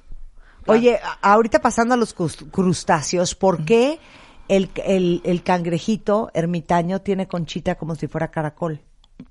Bueno, vamos a ver que en este caso ellos no generan esta concha. Lo que ellos van a hacer es buscar conchas vacías de caracoles. Ah, ¿no nacieron ahí? Son raterillos. No, ellos realmente lo que tienen es el abdomen, está, está, se conoce como un abdomen desnudo, ¿sí? No tiene esa protección como los otros caracoles, eh, los otros cangrejos. Entonces ellos van usando eh, lugares para esconderse. En este caso usan conchas, porque fotografías de, de lugares muy, muy contaminados vemos que utilizan hasta botellas o latas. O sea, ellos necesitan un lugar donde ocultarse. Y en este caso usan las conchas. De hecho, ellos las van desechando conforme van creciendo y ya no dan en esa concha. Buscan otra concha vacía que sea más grande para moverse hacia allá. Pero entonces no están pegados a la concha. Cuando Nada más están, en están la concha, metidos. sí, están, están, están metidos y a la vez están pegados. Ellos mismos, digamos, ellos mismos se pegan por mediante unos músculos. Entonces, eh, si tú lo quisieras sacar, lo vas a arrancar y lo vas a matar. Ahora, ellos cuando hacen este cambio, ellos sí liberan, sueltan a la, al- a la concha y se van hacia otro. Y se van a otra. Mira, O sea, no su sabía. concha no es no es original, pues, Sí, no. no. es original, es una concha pues De otro, prestada, de otro, más claro, que nada. de otro. Ok, ¿cuáles son los crustáceos? ¿Cangrejos? Langostas, Ajá. camarones, Ajá. eh, gambas, ayunas, eh, y hay una gran Langostinos. infinidad, langostinos. Langostas. Ya dije langostas. Ah, perdón, fue la primera. ¿Qué otros? Ya, esos son los únicos Eh, crustáceos. son los más conocidos y comercialmente hablando, porque vamos a ver que en el plancton hay una infinidad de especies de crustáceos, pero son, son pequeñitos. Ok. Sí. Eh, hay unos que se conocen como pulgas de agua, Ajá. eh, están los argulus, que se conocen como piojo de pez. Los, los chiquilites, esos que se entierran, ¿no se llaman chiquilites? No lo sé, no conozco. Los que se entierran en el... Cuando se va la ola, se entierra un animal en la arena. ¿Cómo se llama ese animal? Isópodo. No. Él es No el biólogo, él es el Es que no es el isópodo. Yo sé cuál es el isópodo. El isópodo es una concha enorme con una cola. ¿No se llaman chiquiliques? Es que ese es un nombre común. Ah. O sea, los nombres como, o sea, eh, como biólogo tú sabes que se llama isópodo, pero los pescadores, la gente que los come y todo, les dan otros nombres dependiendo en el país en que estén. Claro. Porque según yo se llamaban chiquiliques o chiquiliques o chiquilites o chiquilicos. Ahora, ¿cómo se llama uno que es una concha enorme que tiene una cola? Es una concha preciosa. Como plana. Plana. Ay, ya Guay. saben ese animal. No, Marta, es Cangrejo que no sé. A ver, ponme cangrejo bayoneta. Es una concha enorme, Ajá. preciosa. ¿Qué color, más o menos? No, pues no sé, como beige, no Ajá. sé, no sé, no sé. Cangrejo bayoneta, qué bonito cangrejo. bayoneta, ok. Este es otro cangrejo ¿Y ese se come también? No, ese no se come. De hecho, algo importante que ese, ese, esa es Especie. endémico de Yucatán. Ah, ok. Precioso. Mira, ahí les va la foto del cangrejo Es bayoneta. de Yucatán ese, muy bien. Sí. Eh, usa su sangre, se ha utilizado para hacer medicamentos, ya que ellos tienen sangre azul. No es que sean príncipes, sino que no tienen, tienen, eh, me parece que es hemocianina, Ajá. no hemo- hemoglobina como nosotros, por eso es esa coloración azul. Qué bonito. ¿Y para qué sirve esa? Han estado utilizándolo para buscar una cura contra el cáncer. Ok. ¿De veras? Sí. Qué interesante. Ok, vamos con los cangrejos. ¿Qué onda con los cangrejos? Malos nadadores, ¿no? Sí. Eh, generalmente ellos van a tener dos pinzas, sí, que son con las que pueden eh, cazar a sus presas o defenderse. Vamos a ver que ellos tienen una gran capacidad de regeneración, por lo cual ellos pueden perder un brazo, una pinza, eh, y pueden regenerar otra nuevamente. O sea, no hay problema. Si la pierden, pueden crear otra. Eh, algo curioso que pasa con ellos, que ellos tienen algo que se conoce como exoesqueleto, ¿sí? que ellos no tienen un esqueleto interno como nosotros, sino tienen este exoesqueleto, que es como una especie de armadura.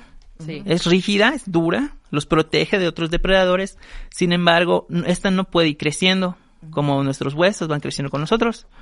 Entonces, lo que ellos hacen es un fenómeno que se conoce como ecdisis, en el cual ellos se van a liberar de este caparazón y sal, o sea, salen, prácticamente salen de ese caparazón y vas a ver que es un animal igual viscoso, así, este, gelatinoso. y, se- y esto, el caparazón queda tirado, queda como basura, Sí. se le conoce como muda. Y ellos van a empezar a, a, digamos que su, toda la parte externa va a volver a endurecerse para volver a formar otro exoesqueleto. Y es como van creciendo ellos. De hecho, eh, algo curioso, yo tenía un langostino en, en mi pecera. Y me parece que cada tres meses hacía este cambio. Y entonces en la pecera simplemente veía el camarón, el langostino así, eh, la, la muda en el piso. Y él estaba oculto. Porque obviamente durante ese, ese periodo son muy susceptibles a ser depredados. Ya que no tienen algo que los proteja. Entonces yo tenía mis mudas desde que lo compré hasta lo más grande, Ay, que qué fue de ese maravilla. tamaño, como de 25 ¿Y en centímetros. cuánto tiempo se la muda? De cuenta, quita su caparazón o lo que tiene, ¿y en cuánto le crece? ¿En cuánto tiempo le vuelve a crecer? Eh, estamos hablando generalmente de horas. Ah, es horas, que Horas. vuelve a hacer su propia Que armadura. vuelve a endurecerse la parte externa. Endurecerse, claro. Qué maravilla la naturaleza. eh, Hay una isla que está en Australia Occidental, que es territorio australiano, que se llama Isla de Navidad. ¿Ya habían oído de Christmas Island? ¿No? ¿Qué pasa ahí? Es impresionante. ¿Nunca la has visto? No, jamás. Bueno, los cangrejos toman las calles de la ciudad cuando inician eh, su trayecto hacia la playa para iniciar el proceso de Ah, creo apareamiento. que sí he visto esas escenas donde hay miles y miles y miles de Miles cangrejos. de cangrejos, bebés, no Ajá. bebés, todos en las calles de esta isla, que es impresionante. Ahorita les mando una foto, es increíble verlos. ¿Cuál es el cangrejo más grande? Eh, tenemos al que se conoce como cangrejo araña. Ajá. Que, ¿Que es el japonés? El japonés. Ya. Llega a medir hasta 4 metros de largo. Ujú. Sin embargo, existe igual el cangrejo buey, que ese tiende a ser más pesado, o sea, más, más gordo, por decir. Porque el cangrejo araña generalmente lo que tiene es que es muy largo. O sea, las patas que tiene, las, sus extremidades son muy largas. Lo estoy viendo, están enormes las patas. Parece un cangrejo de Alaska, pero jumbo. Exacto. Sí, son, son parecidos al ¿Se come también? Bueno, ¿nunca Sí. han visto ese programa de... mm, bestia extrema. Ajá, ¿cómo se llama? Eh, eh, pero, ¿cómo se llama? Eh, Alaskan... Alaskan... Crabs. No, Alaskan. Es un programa de cómo pescan a los cangrejos de. Alaska, que es un trabajo peligrosísimo, complicadísimo, en unas aguas que de veras, o sea, Moby Dick sí, se sí. queda loco. Y esa es una de las razones por las cuales el cangrejo es tan caro. Sí. Porque sacarlo es peligrosísimo. Por eso es el cangrejo de Alaska. El cangrejo de Alaska es ¿Y el una, pero el moro? moro, el moro es divino. ¿De dónde es el moro? Eh, el moro se encuentra generalmente en el Caribe. El moro es más fácil, Es ¿no? más Por fácil eso de es más conseguir. barato, hija. Y Por es eso te cuesta más el de Alaska más caro que el moro. Claro, lo que te están cobrando es ir a A ver, buscarlo. háblanos de la langosta. Igual carísima. Eh, pues la langosta, vamos a ver que igual tiene sus dos pinzas, Ajá. que son muy fuertes. ¿Cuántas patas tiene una langosta? Llegan a tener 10 Diez o 5 patas. pares. De hecho, se conocen igual como decápodos, ¿no? Deca 10, podos pies, 10, 10 pies. Mm, A ver, pues ¿qué en más? el caso de la langosta, vemos que Ponen miles de huevos a la Miles de vez. huevos. Ajá. Oigan esto, la langosta más grande registrada se le capturó en Nueva Escocia, en Canadá, y pesaba 20 kilos. Wow, 20 kilos. La langosta puede vivir fuera, ¿cuántos minutos? eh, pueden vivir varios minutos, hasta algunas horas. Eh, lo que ellos hacen realmente respiran bajo el agua, pero muchos de los cangrejos cuando salen a la superficie, sus agallas las mantienen húmedas con saliva para que puedan estar absorbiendo el oxígeno que hay fuera. Pero una vez que estos ya se secan, pues ya empiezan el periodo de, as- de asfixia. No, es que aparte la manera de cocinarlas, esto sí es una matanza espantosa. Me repugna que, que, que traigan la langosta Porque a la mesa aparte, no, ¿De- cállate. ¿Quiere esta? No, y deja eso. Aparte, cuando las meten en la, el agua hirviendo, lloran horrible. ¿Cómo Sí, lloran? güey, así. Espantoso. Mira, quiero llorar. Horrible. Así. Sí, espantoso. Es que les digo una cosa, cada vez que hacemos un programa que tiene que ver con animales, o sea, cada vez más quiero ser Ya vegetariana. deja, ok, el ostioncito, No, ok. perdón, perdón, Pero hasta, hasta los que no comen carne roja, pero comen pescado, Pues imagínate un pescado fuera del agua. Ahora si yo te digo el jamón, ¿cómo? O sea, peor. No, es que Es que ya no hay que comer ni jamón, na- nada. Ningún animal, ya no, ya no puede comer animal. animales. Es neta, Eh, ni yo un estoy de acuerdo, me parece un horror, me parece un horror. Ay, no, qué horror. Qué espanto. Oye, este, qué diversión. Podríamos hablar horas con Mauricio sobre Horas. el tema del reino animal. Muchas gracias, gracias mi queridísimo Mauricio. Biólogo, egresado de la Universidad Autónoma de Yucatán. Este, un placer tenerte acá. Muchas gracias. Muchas gracias. Es muy lindo, aparte. Bomba. Él es pero bomba. A ver, dinos adiós en, como yucateco. En maya. En maya En sabes maya, decir ¿no adiós. sabes algo en maya? En maya. Sí, cómo no. Solo No ves sé decir shelja. ¿Qué No. sabes decir? En maya generalmente sé decir imwotoch. En un Se llama en mi casa. Ah, emotoch. En. Emotoch. Tutuch. Muchas gracias, ¿Qué es Mauricio. tutuch? Hacemos una pausa y ya regresamos. No se vayan.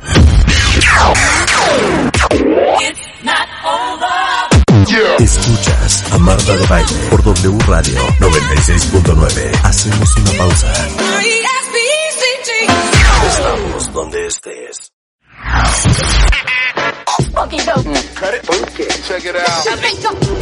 Escuchas a Marta de Baile por W Radio 96.9. Estamos de vuelta.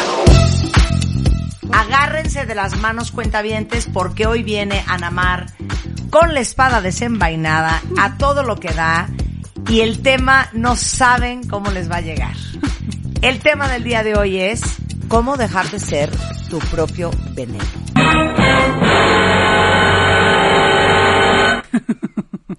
Somos autovenenosos. Somos bien venenosos con nuestros pensamientos que van generando toda una serie de emociones que nos ponen a disposición de la defensa, del enojo, de la de, de sentir que la vida nos amenaza, que los demás nos tienen mala fe. Eh, o sea, realmente somos bastante más venenosos de lo que somos conscientes, porque como son hábitos ya muy aprendidos y muy arraigados y muy en nosotros, los vivimos, los pensamos, los hacemos sin darnos cuenta, es- operan en el automático, pero ¿qué tal el veneno de la inseguridad, de la frustración, de la traición, del miedo, de la ira que nos vamos ingiriendo en todos estos hábitos? ¿Qué te parece si ponemos qué es veneno? ¿Qué es veneno? ¿Qué es veneno? A ver, andar, primero, es veneno andar todo el tiempo deprisa. Claro. No, pues entonces yo estoy Te la super compro. check. Totalmente, porque cuando estás todo el tiempo deprisa estás angustiada, eh, toda tu respiración, tu estrés, eh, no, no estás en el aquí y en el ahora, no estás sintiendo, no está, siempre estás sin estar. O sea, el estrés es un estado alterado que te pone en una defensa muy gruesa. Entonces, estar todo el tiempo deprisa es veneno. Es veneno pensar todo lo malo que va a pasar sin que esto haya pasado. O sea, tú, este, tú, alguien, tu hijo tiene una gripa y ya estás pensando que entonces esa gripa le va a dar una pulmonía, que entonces se va, te- se va, a- le va a cerrar la Check. garganta y al final te va a pasar como tu prima que, ay no, que entonces se- algo muy malo le va a pasar y estás, eh, tu esposo no te contesta el teléfono, ya estás pensando que entonces no te contesta porque está con fulanito de tal y entonces ves la escena y ¿cuántos de ustedes eh, salen de la calle siempre pensando que algo malo les va a pasar? O sea, estás imaginando que te, algo malo te va a pasar, que Marta... Sada, O sea, de ver, a esto veniste, Ana No, Mar. es que sí, ayer leí O una sea, frase que decía... Oye, Marta, pro- hay que no, sacarnos ese veneno, Eh, hija. Cállate. Que decía, tu, eh, tu peor enemigo es uno mismo. Sí, Hija, está Totalmente, cañón, porque claro. realmente, o sea, de verdad, eh, no es sano que de, que de manera inconsciente e impulsiva estés generando siempre pensamientos de que algo malo va a pasar. Porque ya los estás viviendo en la medida en que los piensas. Entonces, ustedes son de esos que todo el tiempo están pensando lo malo. Bueno, eso se llama Marta más cañón que yo. ¿Puedo Cállate. decir un ejemplo rápido? Sí. O sea, Marta le habla a su, su hijita, bueno, su hijita ya tiene 21 años. Dice, voy aquí a la farmacia. ¿Dónde es la farmacia, mi hijita? Ya aquí a dos cuadras, mamá. Marta no colgó el teléfono, así, haciéndose nada más, güey. Ay, a ver, cuéntame, no sé qué, para que supiera que llegó perfecto al- a la farmacia, que estaba a un paso, y se regresara. Ajá. Pero así de, no, y que, y la niña, espérame, mamá, es que ya voy a, no, pero sígueme contando, no sé qué, la la la la la la la la la Lo la la. acepto. Creo Lo que- acepto. Lo acepto. Cañón, güey. Lo acepto. Además la emoción, ¿no? O sea, creo que el tema es el hábito que No, genera una, mucho. una emoción tóxica. Claro. Fíjense, tercera, es veneno pensar que las personas son como son o hacen lo que hacen nomás para chingarme. Dilo. No, cero, eso no. pero, eso no. No, pero puedes decir. para Pero siempre, chingar, claro. exacto, digo, en, en tu caso no aplica, pero ¿qué tal cuando tú, tu amiga no te habla el día de tu cumpleaños? Ay, no, no, no, no, no, no, no, no, ¿Qué, no, no, no, no, no. ¿Sabes no. qué, Marta? No, No me, me hagas toques, eso. No, sí. ¿No? Qué horror. Perdón, así es la gente no sentida, eso. ¿eh? Perdón. Sí, o sea, le pese que a quien le pese. Súper sentido. Pero de, ¿qué tienes? Nada. No, ¿qué tienes neta? Pues, ¿qué voy a tener? Entraste, saludaste a todo el mundo y a mí Ni me viste. me brincaste. Aparte lo dicen como A que propósito. ya. A propósito. A mí me brincaste. Sí. Güey, cero te brinqué. Te lo juro que no te vi. Ajá. Ajá. Ay, por favor. Ajá. No lo puedo creer. Siempre No lo puedo creer. hay una interpretación de, es que, La peor interpretación que hay, esa es su sí, interpretación. sí, todo te lo tomas personal. Claro. ¿no? Exacto. Es personal si no me saluda, si no me felicita, si no me invita, si no me voltea a ver, si no me sonríe. Cuando muchas veces tú traes tu rollo en tu cabeza, tus conflictos y bueno, y se te pasa, pero ¿qué tal está este de- lo hace porque realmente no Sí, le me quiere bien. molestar o no, me- no- bien, no- o no me quiere. Claro. Ay, no, no, no, no, no. Es veneno pensar, estar siempre Es pensando. que me quiero estacionar en ese tema. Sí, ya, ya, ya. A ver, no di. soporto a la gente sentida. Ni yo. Me choca. Lo voy a volver a decir. No Porque- soporto a la gente sentida. Porque Sí. es una malinterpretación. ¿Sabes qué? Déjense de payasadas y denle importancia a las cosas que la tienen. Es que yo creo que siempre No, hay Ana que dar María, el es que son beneficio muchas de la cosas. duda. Claro. ¿Por qué siempre pensar en lo peor? Sí, y por qué siempre tomarlo personal como esto es un asunto que porque no le caigo No, bien, como que porque todo te- lo que pasa es a propósito. sí, Tú lo hiciste con absoluta conciencia. Seguramente me quieres joder, Sí, ¿sabes? lo hiciste porque me tienes coraje. porque me qué quiere, horror. porque me quieres ver la cara, porque a mí, porque la gente te quiere ver la cara y entonces me quieren ver la cara y por eso, ¿no? Siempre asumimos. Sí, yo siempre digo, interpretamos, ¿por qué no asumir? Ya, ya si vas a asumir, sí, que nos las pasamos asumiendo, sí. ya asume pa' bien, güey. No asumas Exacto. pa' mal. Porque, ¿no? porque si y sobre asumes todo para cuando es una mal, amistad. Eh, además, Porque si asumes para mal es muy tóxico para ti. O sea, todos estos sentimientos de no me ve, no me quiere, me, me rechaza, me ignora, me usa, me abusa. O sea, son realmente interpretaciones que están ahí en tus emociones y que te estás tragando eh, y que te estás eh, eh, inyectando todo el tiempo en tu cuerpo. Entonces, ya nos enchilamos. Ya es para eso voy a abrir, Es que, voy a ¿les abrir mi tecate. algo? Voy a abrir ¿Les mi puedo decir algo rápido? No soporto a la gente sentida. Sépanselo ya. Ok, exacto. Porque además, ¿sabes qué pasa? Que yo creo que tanta gente está esperando tanto de que, que esté, Sí, que me sí. salude. Que, y entonces si no eres lo que los demás esperan, Esas expectativas. entonces siempre es como, no cumples la expectativa. Ujú. Que viene con el segundo punto. Es veneno siempre tener altas expectativas del otro y de, De las acuerdo. situaciones. Hija, Sépanlo. Toda la gente que nos rodea son unos imbéciles, ya ni modo. No, bueno, tener altas expectativas es muy venenoso. ¿Por qué? Porque siempre va a ser, vas a tener altas frustraciones, Claro. altas expectativas y crearás Claro. altas frustraciones. Además de que siempre estarás eh, poniendo tu felicidad en una idea o en una realidad y no te vas a dejar sorprender. Entonces es muy tóxico tener es altas expectativas rígidas. Las expectativas son flexibles. Puedes tener expectativas, sí, pero son flexibles. Es veneno estar descubriendo la mentira en todo. Claro. Eso que me dijo, ¿por qué me lo dijo? ¿Qué está queriendo sacar? ¿Será verdad? ¿Qué gestos tiene? ¿Qué gestos hizo para ver si es cierto? ¿A qué hora? O sea, esta mente investigadora de que estás todo el tiempo dudando de si tu pareja te dice lo que te dice, si- te dice, si lo que te dice es cierto, si lo que pasó es verdad, si fue a donde fue, si regresó a donde estuvo, o sea, ya saben, o sea, Sí. como siempre estar en esta mente de du que pones en duda, duda todo, ¿no? Si se gastó lo que se gastó, etcétera. Es veneno sentir autolástima y victimismo. ¿Cuántos de ustedes, a ver, no se me van formando? Todo el tiempo, es que yo en realidad doy tanto.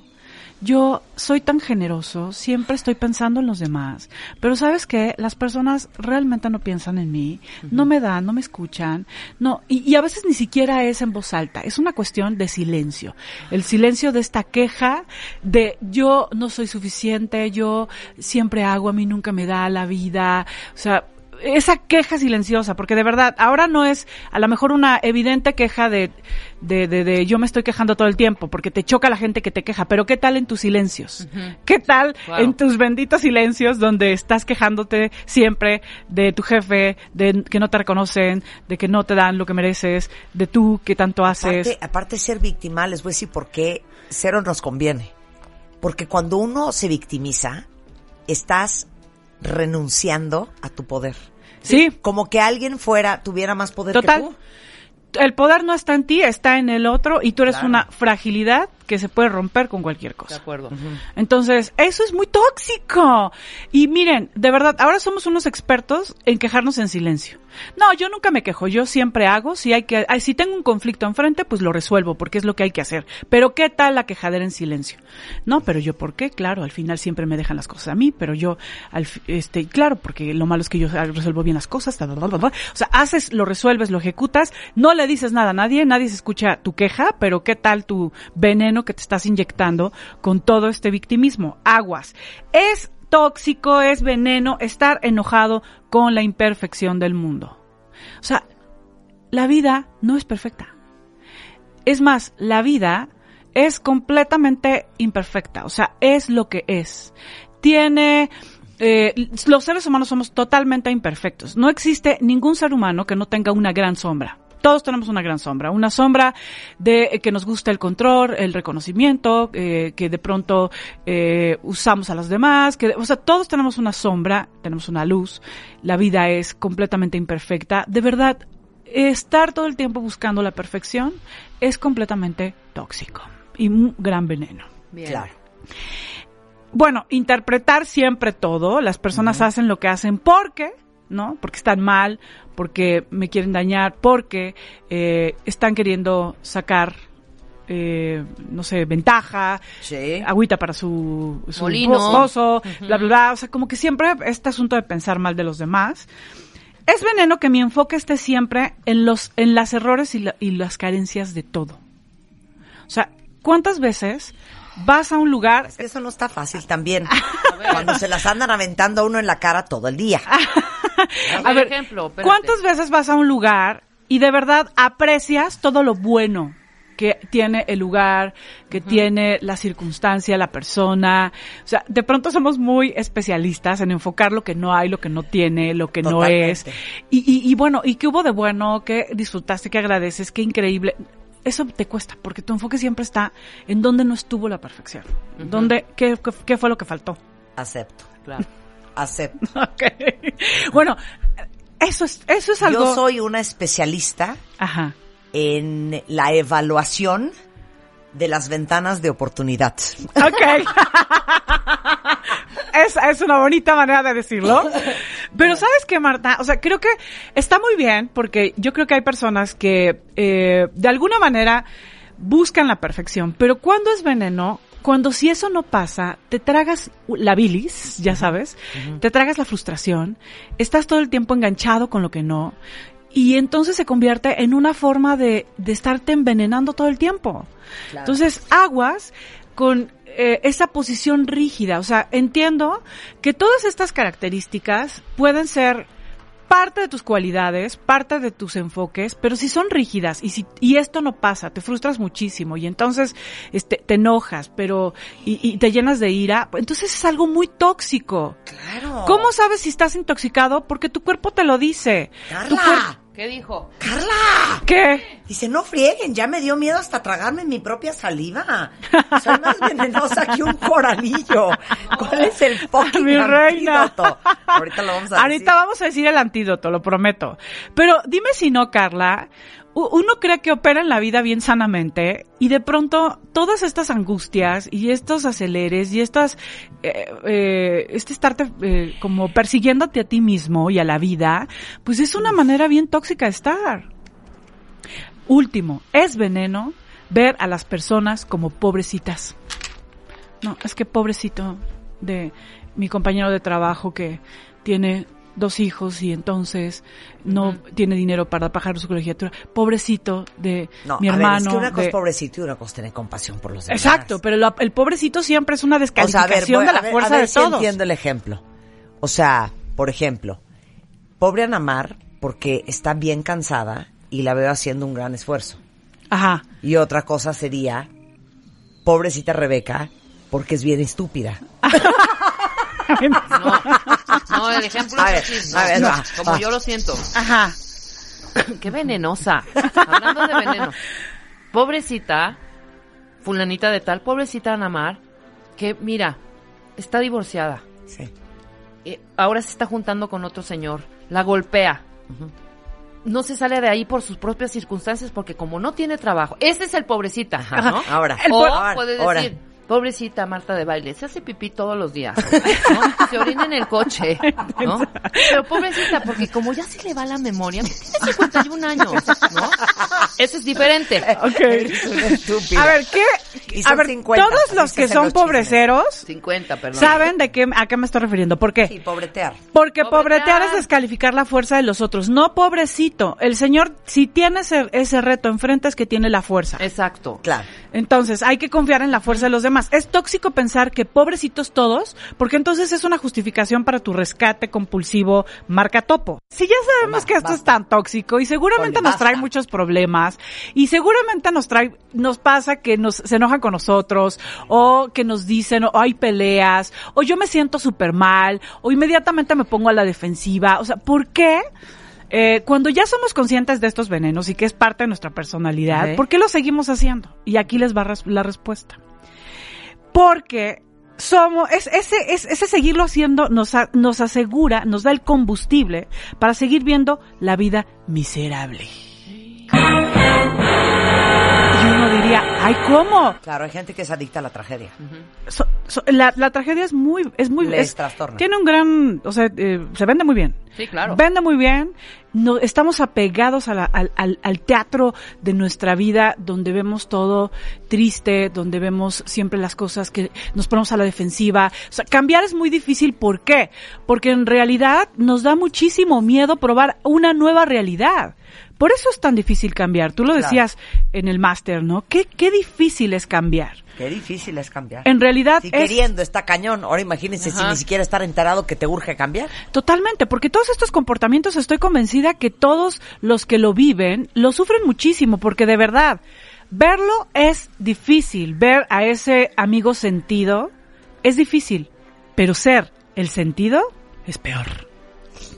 O sea, ser la persona que siempre está interpretando mal, que siempre está pensando que los demás lo van a eh, traicionar, que quiere perfección en la vida, que siempre tiene altas expectativas, que siempre interpreta las cosas. O sea, vivir eso es peor. Y, y, y estar en ese lugar es muy tóxico. ¿Por qué estamos ahí? Porque de alguna manera eso nos mantiene a la defensiva. Justifica miedos, miedos. Por ejemplo, hay un miedo a vivir injusticia. Por eso yo me pongo siempre en esta posición. Un miedo a estar solo, a que me vean, a, que vean que no eres tan bueno en lo que eres, a que te vean la cara, que abusen, a no ser parte. O sea, todos esos miedos, de alguna manera, eh, esta posición a la defensiva, siempre están, esos miedos siempre están de fondo. Ajá. Y, y de alguna manera, estas emociones que intoxican nuestro cuerpo, porque nosotros sabemos que estamos siempre intoxicados por esto, porque traemos una emoción siempre de enojo, o sea, desesperados, intolerantes, porque siempre nos sentimos con miedo, sentimos miedo de no lograr, de no hacer, de quedar mal, de que seamos ridiculizados, porque estamos tristes, porque se queda internalizada esta tristeza, esta frustración de vida, porque estamos todo el tiempo ansiosos, ansiosos, o sea, no sé qué pasa, pero yo duermo con los puños apretados, con la quijada apretada y, y despierto sintiendo que no alcancé sueños profundos, con culpa, ¿no? O sea, todas estas emociones son el tóxico que de alguna manera me hace estar en una vida eh, en la que he aprendido a vivir así. He aprendido a vivir así. Ahora, ¿cómo poder dejar de ser ese? ¿Cómo ponerle una pausa a esta parte loca, compulsiva, defensiva y poder eh, inyectarme otras realidades. Primero, lo más importante es ser consciente de que ya estás en tu película defensiva. Ya estoy sintiéndome por esto. Hay que dar, hay que dar una pausa y verte, voltearte a ver, voltearte a ver. Yo creo que voltearte a ver es totalmente un arte, porque mirar qué estás sintiendo, mirar cómo te hace sentir, porque cuando uno se hace consciente de lo doloroso que es estar todo el tiempo viviendo la realidad como la vives, de verdad despierta una compasión por uno mismo, porque porque es muy duro estar todo el tiempo sintiéndote a la defensiva y, e intoxicándote con todas estas emociones. Entonces, es un, por ejemplo, yo quiero eh, proponerte que cuando tú estés metido en ese teatro doloroso, donde estás de sentido, donde estás pensando todo el tiempo en tu amiga que no te habló, o estás pensando en tu novio que no hizo, que no fue lo que esperabas, siéntate en un lugar cómodo, respira profundamente y te voy a decir cuáles son las emociones bálsamo para contrarrestar estos, todas estas angustias. Por ejemplo, una emoción bálsamo es la compasión. O sea, cuando tú pones un poco de compasión que tiene que ver no con una justificación, no con un pobreciar, tiene que ver con un empatizar.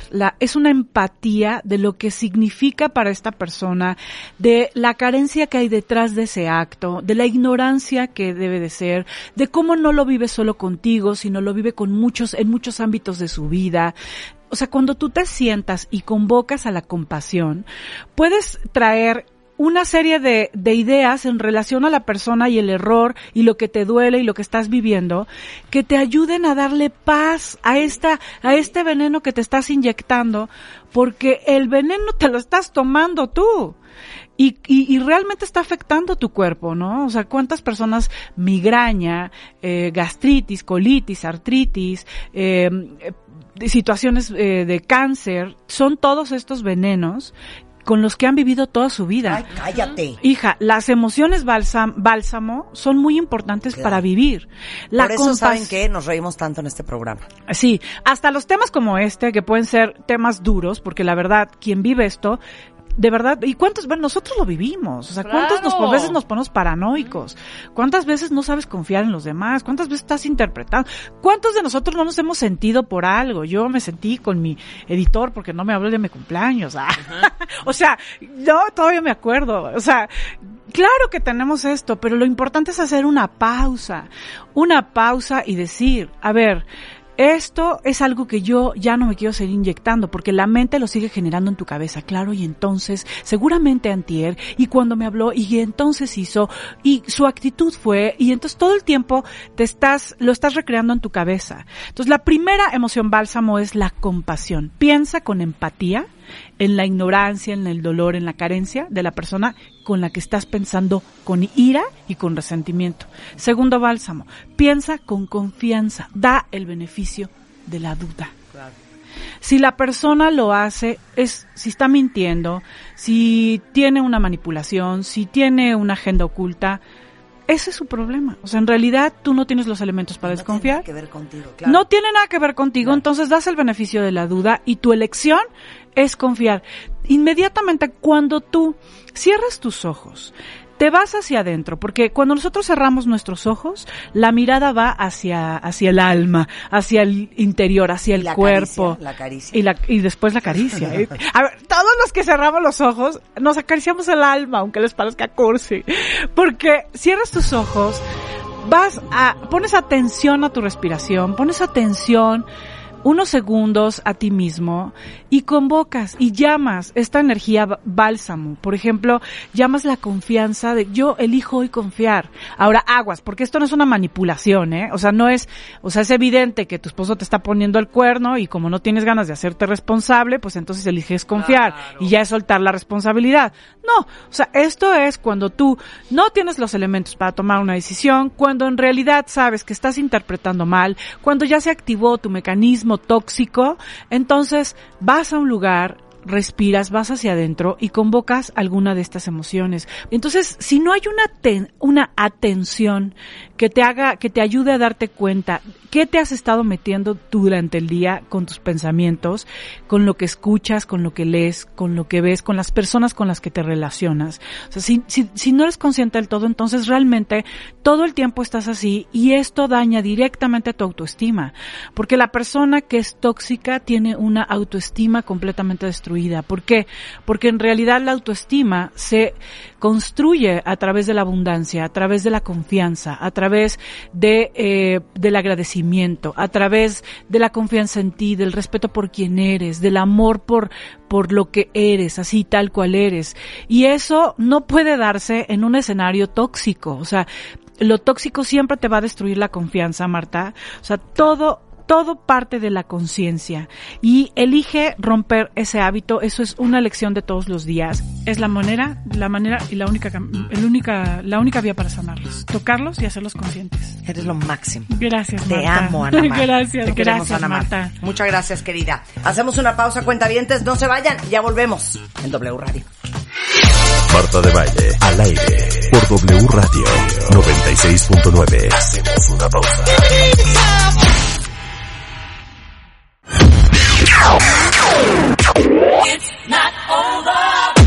Escuchas a Marta de Baile por W Radio 96.9. Estamos de vuelta. Peggy Ostrowski. Neuropsicóloga con 30 años de experiencia en ciencias naturales. Investigadora de la Universidad Nacional Autónoma de México. Maestra y doctora en trastornos de comunicación por la Universidad de Northwestern en Illinois. Doctora en ciencias biomédicas del Departamento de Fisiología de la Facultad de Medicina de la UNAM. Autora del libro Mentes Criminales. Experta en sociopatía, psicopatía y otros trastornos mentales. Experta en maldad. El día de hoy, ¿por qué nos identificamos con el mal más que con el bien? Somebody! Somebody! Somebody help us! Ahora en ciencias, ahora en ciencias ocultas. Children! Would you answer this question? What do you prefer? Maleficent or the boring Sleeping Beauty? What do you prefer? Snow White or the beautiful witch? What do you prefer? The government or El Chapo? what do you prefer?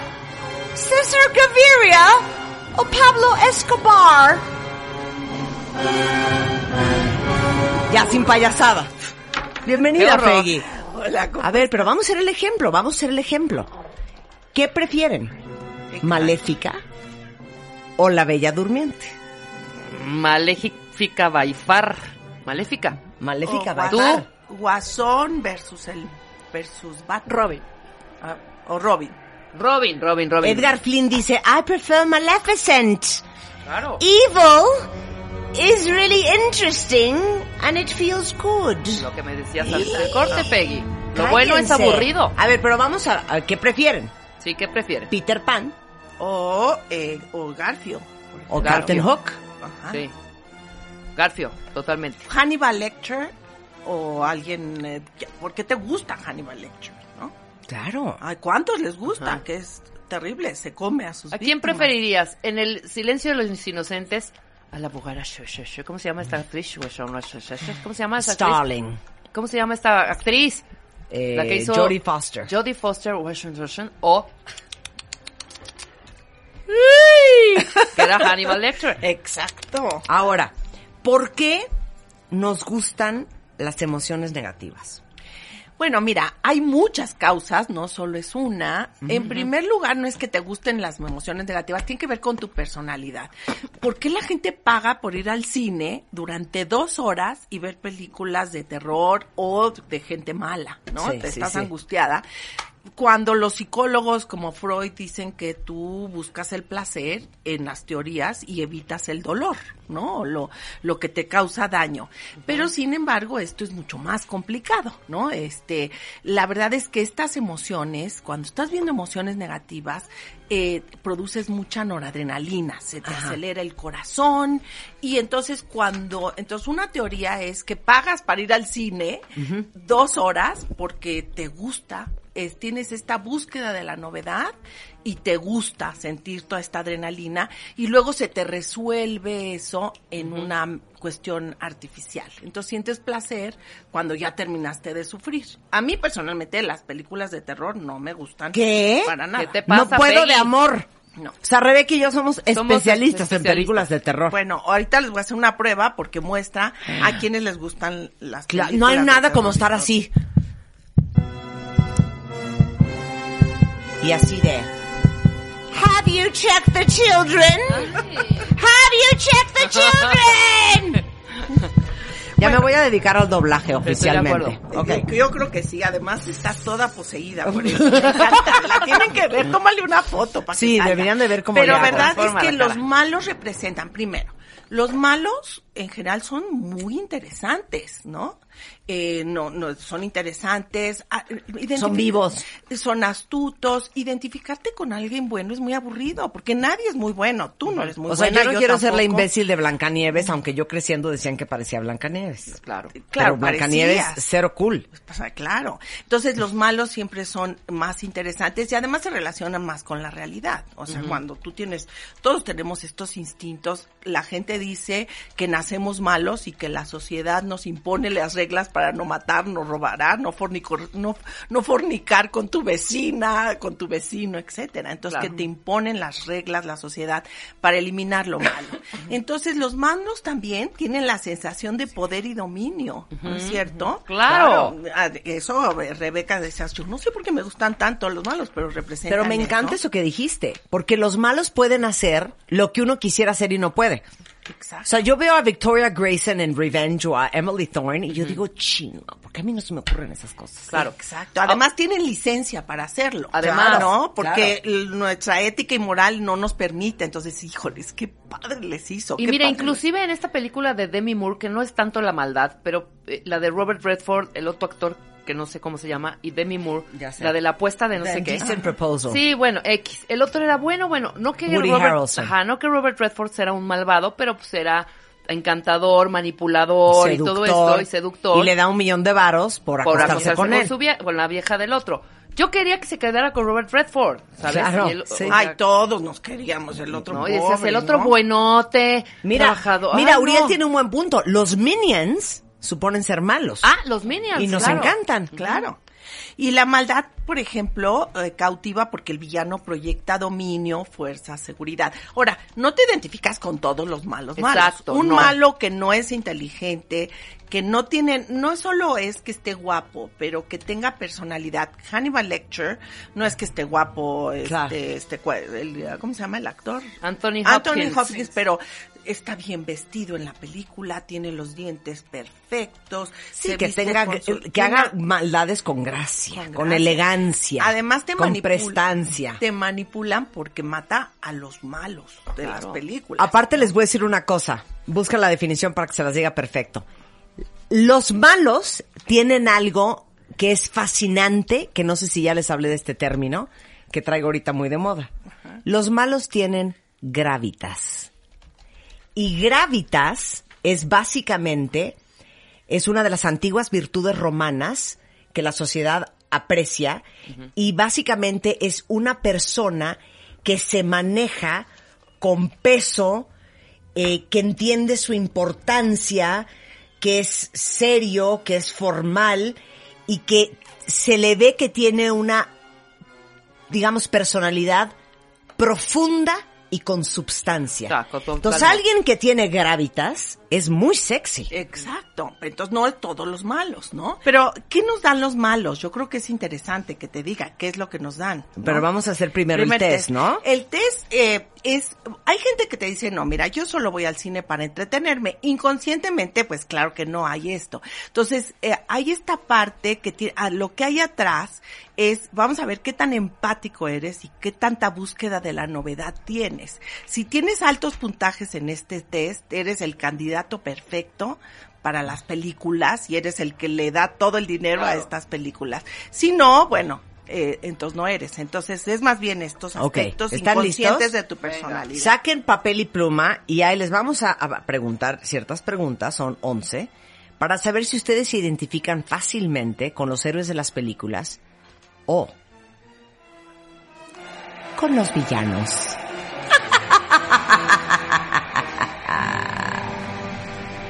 Entonces te vas a calificar con cero como nunca, un punto a veces y dos frecuentemente. Ok. ¿ok? La primera, frecuentemente tengo sentimientos de ternura y preocupación por las personas menos afortunadas que yo. La dos, realmente me involucro con los sentimientos de los personajes en una novela o película. Ajá. Tres, cuando veo una obra o película, frecuentemente me atrapa. Es que es que tanto te identificas con los Sí, claro.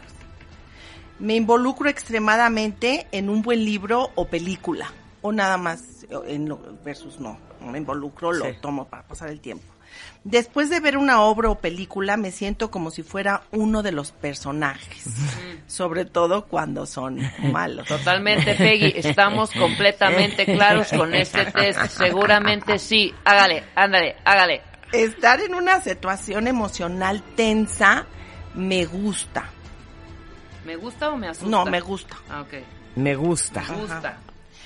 Antes de criticar a alguien, trato de, imagina- de imaginar cómo me sentiría si yo estuviera en su lugar. Hago cosas nuevas solo por diversión o nada más para sentir la emoción. ¿Mm? Me cuesta trabajo seguir en la misma actividad por mucho tiempo. Hay muchos doces en mi test, cuenta bien. No, bueno, es que tú eres El test está arriba en mi sitio, ¿eh? si Me lo quieren guío bajar. por mis instintos, corazonadas o intuiciones sin pensar en todos los detalles. Y me gusta explorar nuevas formas de hacer las cosas. Lo que da esta prueba, que ya vi que Marta tiene los puntajes más altos. ¿Cuánto te sacaste? 22 seguro. ¿Ya? Sí. 18. Bueno, estás muy cerca. Entre Y- 18 y Yo también, 22. güey. ¿18? A a ver, ver, déjame ¿cuántos ver el sacaron cuentavientes pusiste. en nuestro test de identificación con héroes o villanos? 18. Eh, Rebeca, 18. 18. Cuentavientes, ¿cuántos sacaron ustedes? A ver, pongan, A ver. Danos el resultado. 19, Jorge Salamanca. Hijo, mano. Muy bien. Sigan confesando. Sigan, confesando. Sigan confesando. O sea, ¿tanto se tardan en sumar? De veras. Hombre. Es que van manejando, mamá. seguro. 13, 25. Gerard sacó 25. 12, 17, 10, 13, 13. A ver, danos los Bueno, resultados. de 18 a 22 tienes una propensión muy alta a identificarte y a sentir estas emociones muy intensas con las películas, ¿no? De 16 a 13 no es que te encante tanto todo esto, no este te, no tomas posesión así como ustedes desde que entré ya están posesionadas Sí. y tienen al Chapo ya todo el mundo haciéndonos a este Chapo, no al otro Willy. Chapo. Es Willy. Y, a- y, y menos de 10 son personas que Totalmente realmente normal. normal que no Ahora, los que salieron arriba de 22, ¿Qué tenemos que hacer? No ¿qué hay te que puedes hacer? salir arriba de 22. Pues hay quien son- tiene 26, quien pues, tiene 23. No, somos Sumaron mal, hombre. No puede ser, pues, son máximo, 11. 2, 4, 6, 8, 10, 22, 12, 14, claro. 16, Sumaron 18, mal. 20. Puedes. Claro. ¿Sí? Pero bueno, es una medición de muchas cosas inconscientes. La gente me dice, oye, ese programa, pues hay como que nadie está claro. Hay, es, hay empatía cognitiva, hay empatía empatía cognitiva es que nada más te imaginas las cosas, pero hay una empatía emocional. Es que es el inconsciente. Entonces, la lista de cosas que nos dan los malos, creo que es importante que A lo ver, ¿qué nos dan los malos? Exacto. Primero, te dan libertad. Porque los buenos no pueden darse el lujo de ser impulsivos o de hacer cualquier locura que cruce por sus mentes. Los malos, pues claro, pueden hacer cualquier Se y cosa aparte que se deseen. atreven a hacer todo. Y claro, Son y- atrevidos. Y si los meten a la cárcel, se escapan. Claro. Sí, claro, claro. Oigan, claro. ahorita va a explicarles, eh, Fegui, de dónde viene la fascinación de muchos con el Chapo. Exacto. Desde un punto de vista neuropsicológico, ¿eh? Súper interesante. Ahora, también es el poder. Todos, tal vez envidies el poder que los personajes maléficos tienen. los, superhéroes, los superhéroes también cuentan con poder, pero estos chicos buenos no pueden utilizarlos para su propio beneficio. Son como Claro. buenos con la humanidad. Qué flojera, la Madre Teresa, ¿no? En cambio, los villanos Sí. pueden imponer su voluntad sin restringir sus deseos. La otra parte, que fíjate qué bonito, lo de la venganza.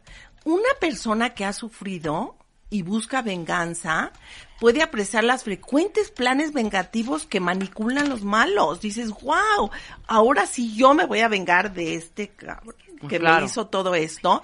Los niños bulliados de la escuela, pues Claro. se pueden identificar con, eh, con esto.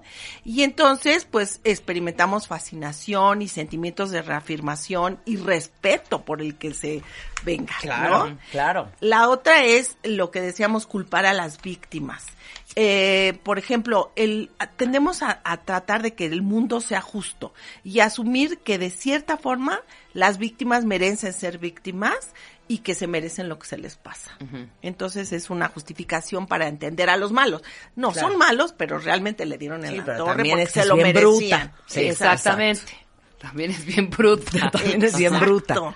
Y entonces, pues nos da seguridad para enfrentar nuestros miedos, para explorar lo desconocido, ¿no? Es esta curiosidad poderosa que nos hace preguntarnos dónde están los peores demonios, lo peor, pero bajo un control. Ya salgo del cine y ya me siento Bueno, muy de hecho, a ver, de hecho, piensen, todos los que han vuelto a ver las películas con sus hijos.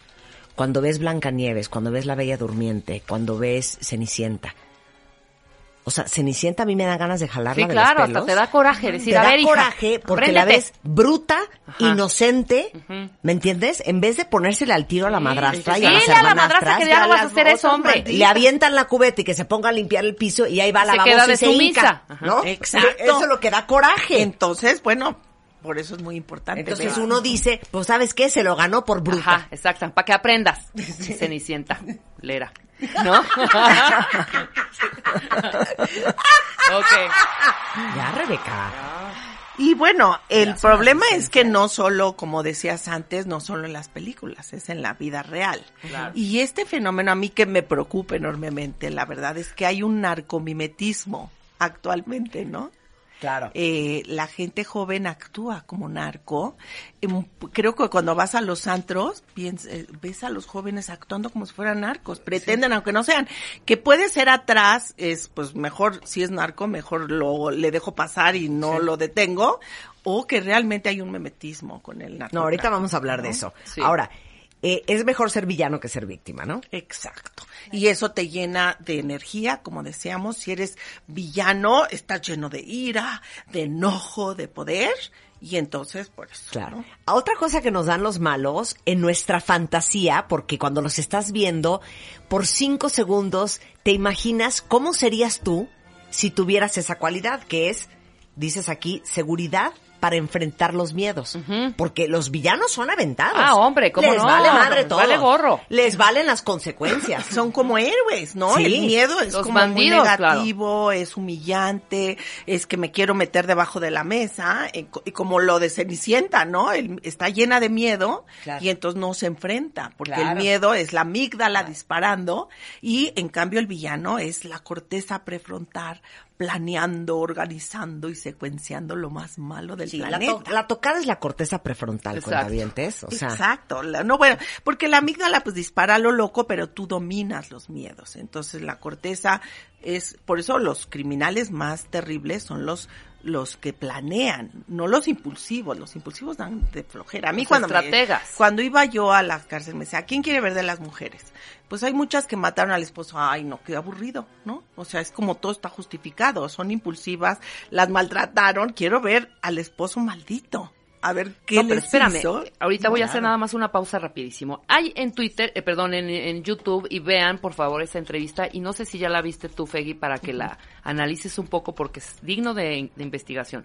A esta señora que estratégicamente mata a su marido, y lo cuenta con tal gracia, que te da mucha que dices, güey, es una asesina, Ahí les es va el una video, ahí criminal, les va el video. pero lo cuenta con tal gracia cómo lo hizo y por qué lo hizo. Y al final el, el reportero le pregunta, bueno, ¿y ahorita cómo se siente? Y ella responde, pero haz de cuenta que le ves la cara, realmente me dice, muy bien, me quité un peso de encima de lo que... De alguien que la hizo sufrir muchísimo. Ajá, qué bueno que ya Claro. dejó de padecer y qué bueno que ya mató a, a esta monserga que seguro le ha de haber... Porque lo primero que dijimos, algo le ha de haber hecho muy cañón Bueno, este güey. las- en la cárcel está llena de esos crímenes entre las mujeres. Oigan, Feggy Ostrowski está en Twitter, ¿eh? Eh, soy muy es- activa. Sí, fe- arroba Feggy Ostrowski si la quieren seguir. Y yo sí les recomiendo, porque nunca promueves tus libros, pero eh, que vale muchísimo la pena si les gustan estos temas, que lean el libro de Feggy de Mentes Criminales, que eh, eh, se entrevistó en la cárcel a los asesinos seriales más eh, prominentes del país. Exacto, subí un TED, hice un TED Talk eh, en donde está padre para que lo vean y me den su opinión si les gustó o no. El TED es este, esta, esta organización de ideas que son valiosas seguir y bueno, a ver qué opinan. Hablo de la matavijita y de las cuerdas y todo Un eso. día deberías de hablar de eso que no has hablado. Lo hemos hablado, pero muy, muy desde el rollo neuro Psicológico. psicológico. No, ven a echar el chisme de todos estos, pero el chisme. No, es que más bien, ¿sabes que Hace muchísimo tiempo hicimos el programa contigo de sociopatía Exacto. y psicopatía. Volvamos a hacerlo. Sí, lo- las cosas un nuevas, porque hay Sí, unas pero nuevas. Hoy, en exclusiva, Saint Vincent.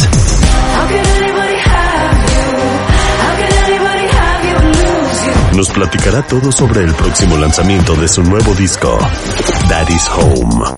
En exclusiva, solo. Con Marta de Baile. Por W Radio. Estamos de regreso en W Radio y qué bueno que están con nosotros.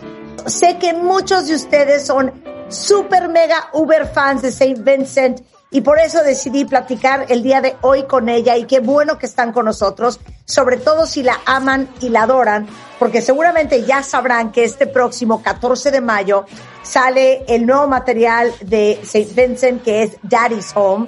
Muchos de ustedes a lo mejor ya escucharon la canción Pay Your Way in Pain, que es más bien como págala a través del dolor, que es seguramente lo que hemos vivido muchos de nosotros. Eh, y bienvenida Annie, welcome Annie, it's great to have you on the show. Thank you so much for having me. It's great to be here. So do you know how, you, how to say pay your way in pain in Spanish? You just said it. You said, uh, pegar, uh, trabajo. Uh, you could tell me. That's good, that's good. It's, it means paga el paso por la vida o paga, págala, that would be the better way to say. Yeah. Págala a través del dolor. So pay your way in pain, which is something that we've all lived at some point in our lives. True. True. Where did that come from? What has I been mean- your great pain? well, for me, it was the, it means a lot of things, right? So part of it is that it seems like in modern society, we're often asked to choose between dignity and survival. And, um, the system isn't necessarily easy on people. Uh, and so in that way, it's very much like a blues for 2021. The other side of it that is the kind of more sincere take is that, um, I there's nothing that I've accomplished in my life that was necessarily painless or easy, but it was it was worth it. And so, um, not that you're going to go out and seek pain that you don't have to have in your life, but that there is uh, some value to struggle Of if course. it leads, leads you to the other side. Of course, and and and I mean, there's there's always there's always a price to pay, and since International Women's Day was last Monday, um, eh, I was actually talking about this on radio. You know, saying that you know, sometimes we have to, you know, deal with the fact that for every step of the way, for everything we want to achieve, people always think of the result, but rarely understand or want to go through the process. And for everything in life that you do, there's always a price to pay. And usually it's not very nice. But we get there eventually. Is We get there eventually. We get there eventually. Bueno, saludo a Annie eh, y le digo lo emocionada que estamos, to- que estamos todos de tenerla en el show.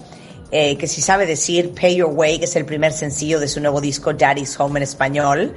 Eh, y le digo que la traducción perfecta es, ahora sí que págala a través del dolor, que es a lo que hemos vivido todo, y que de dónde vino y que cuál ha sido su gran dolor.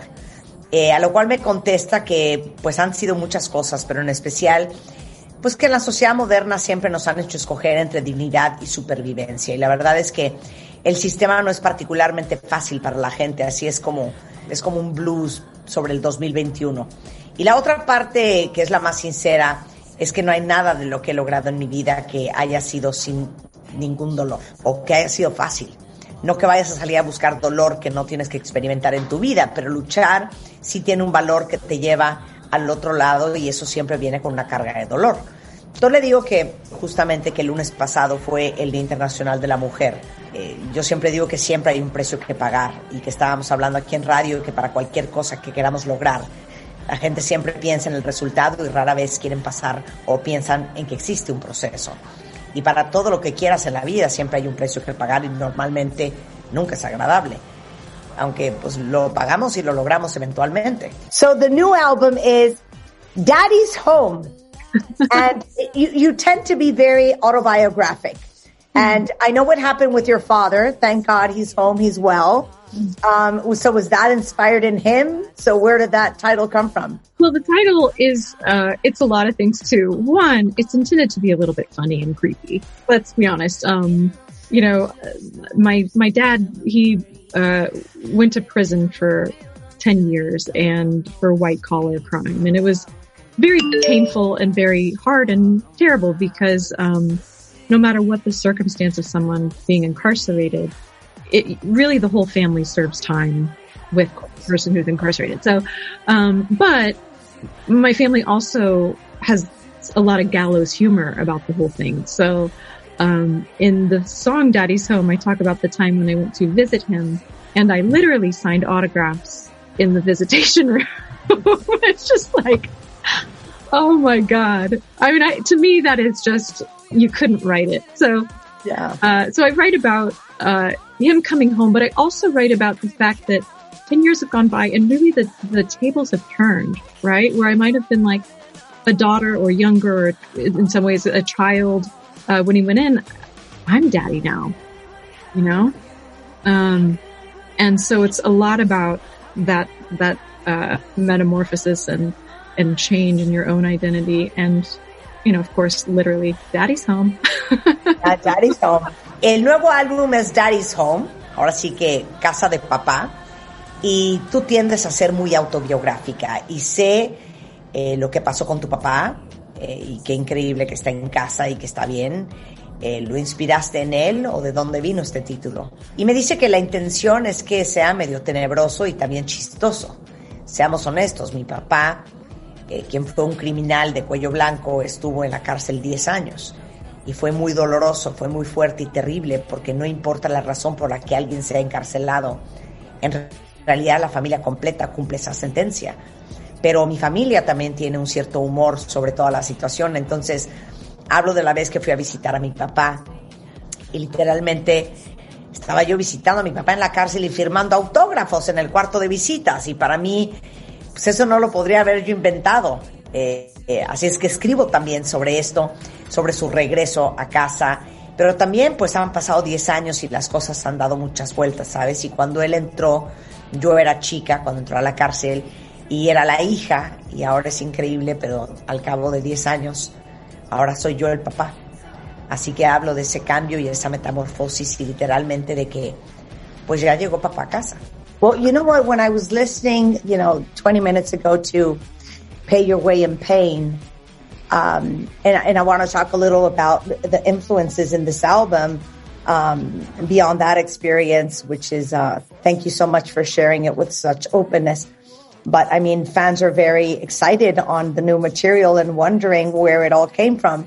I, I read that you said it's very, um, it's very soulful. It has a lot of inspiration, you know, on different classics from the 70s, from Sly, The Stones, Steely Dan, um, eh, and many more.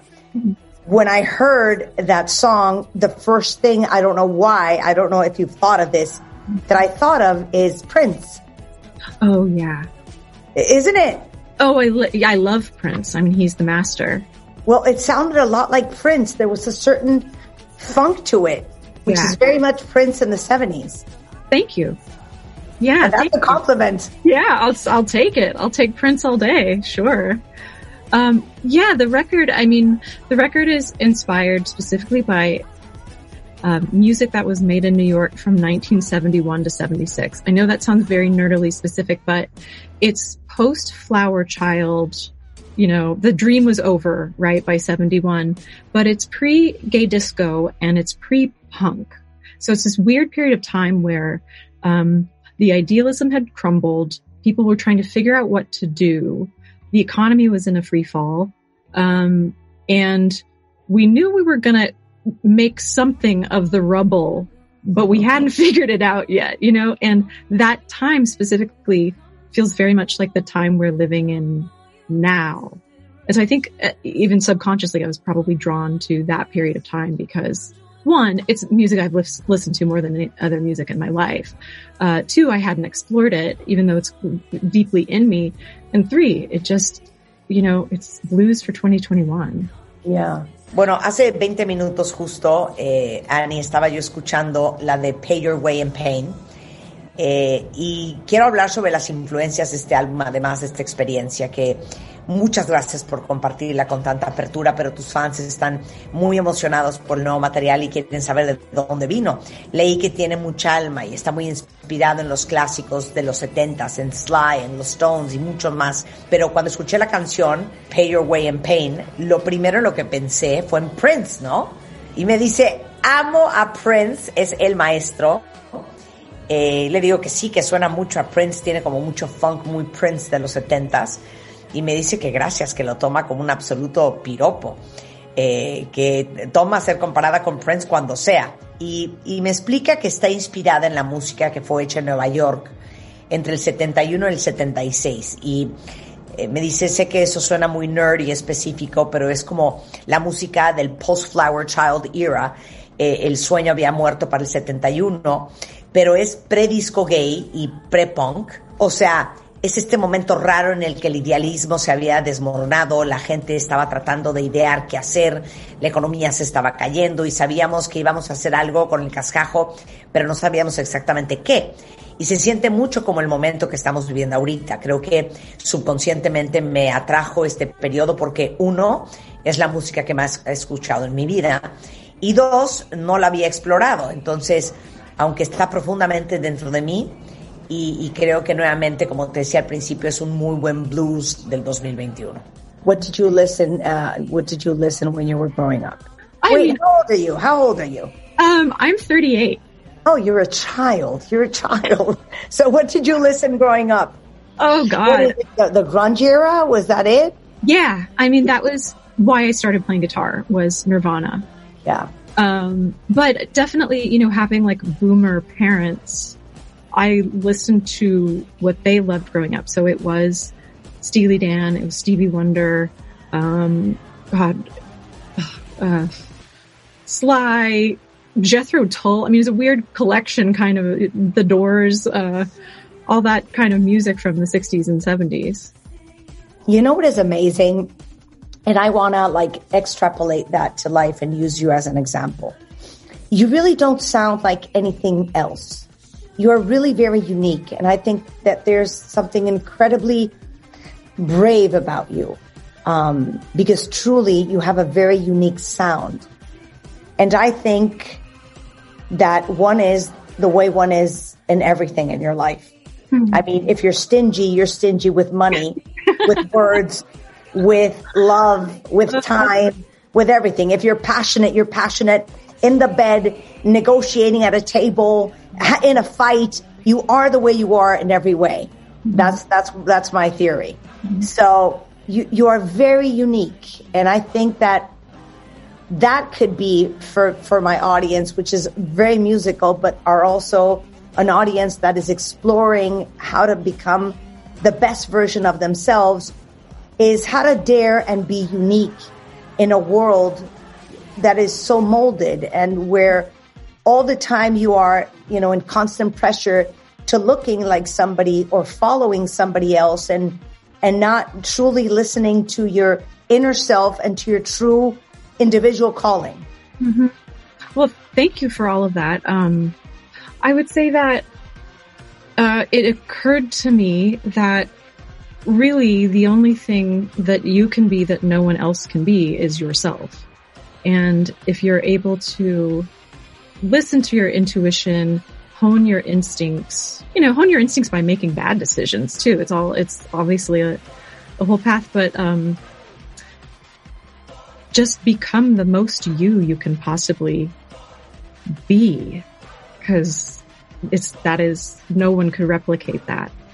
Um, and as far as, you know, I, I'm very lucky that I've been able to really just make music that I've wanted to make and not ever, um, make music that I was trying to necessarily like reach to a, a larger audience or anything. I was just like, well, I'm gonna, I'm gonna follow my instincts because my instincts are what got me here and got, you know, um, me engaged with fans and fans believing in this. So if I abandon my instincts now, I'm abandoning them. I'm abandoning the sort of social contract that we made.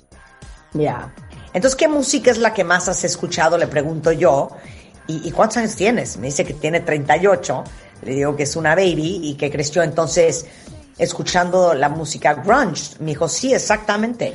Eh, por ejemplo, Nirvana y también mis papás que son baby boomers. Entonces oía cosas tipo Steely Dan, Stevie Wonder, Sly, Jethro Tull. O sea, una súper buena mezcla. Y me parece increíble y en serio quiero extrapolar esto y usarte como ejemplo porque en serio no suenas como nadie más y eres muy única, que es algo increíblemente valiente de ti porque en verdad creo que como eres, en algo eres en todo. Si eres codo, eres codo con todo, con dinero, con palabras, con amor, con tiempo. Y si eres apasionado, eres apasionado en la cama, negociando, en una pelea. Uno es como es en todo, al menos es lo que yo pienso.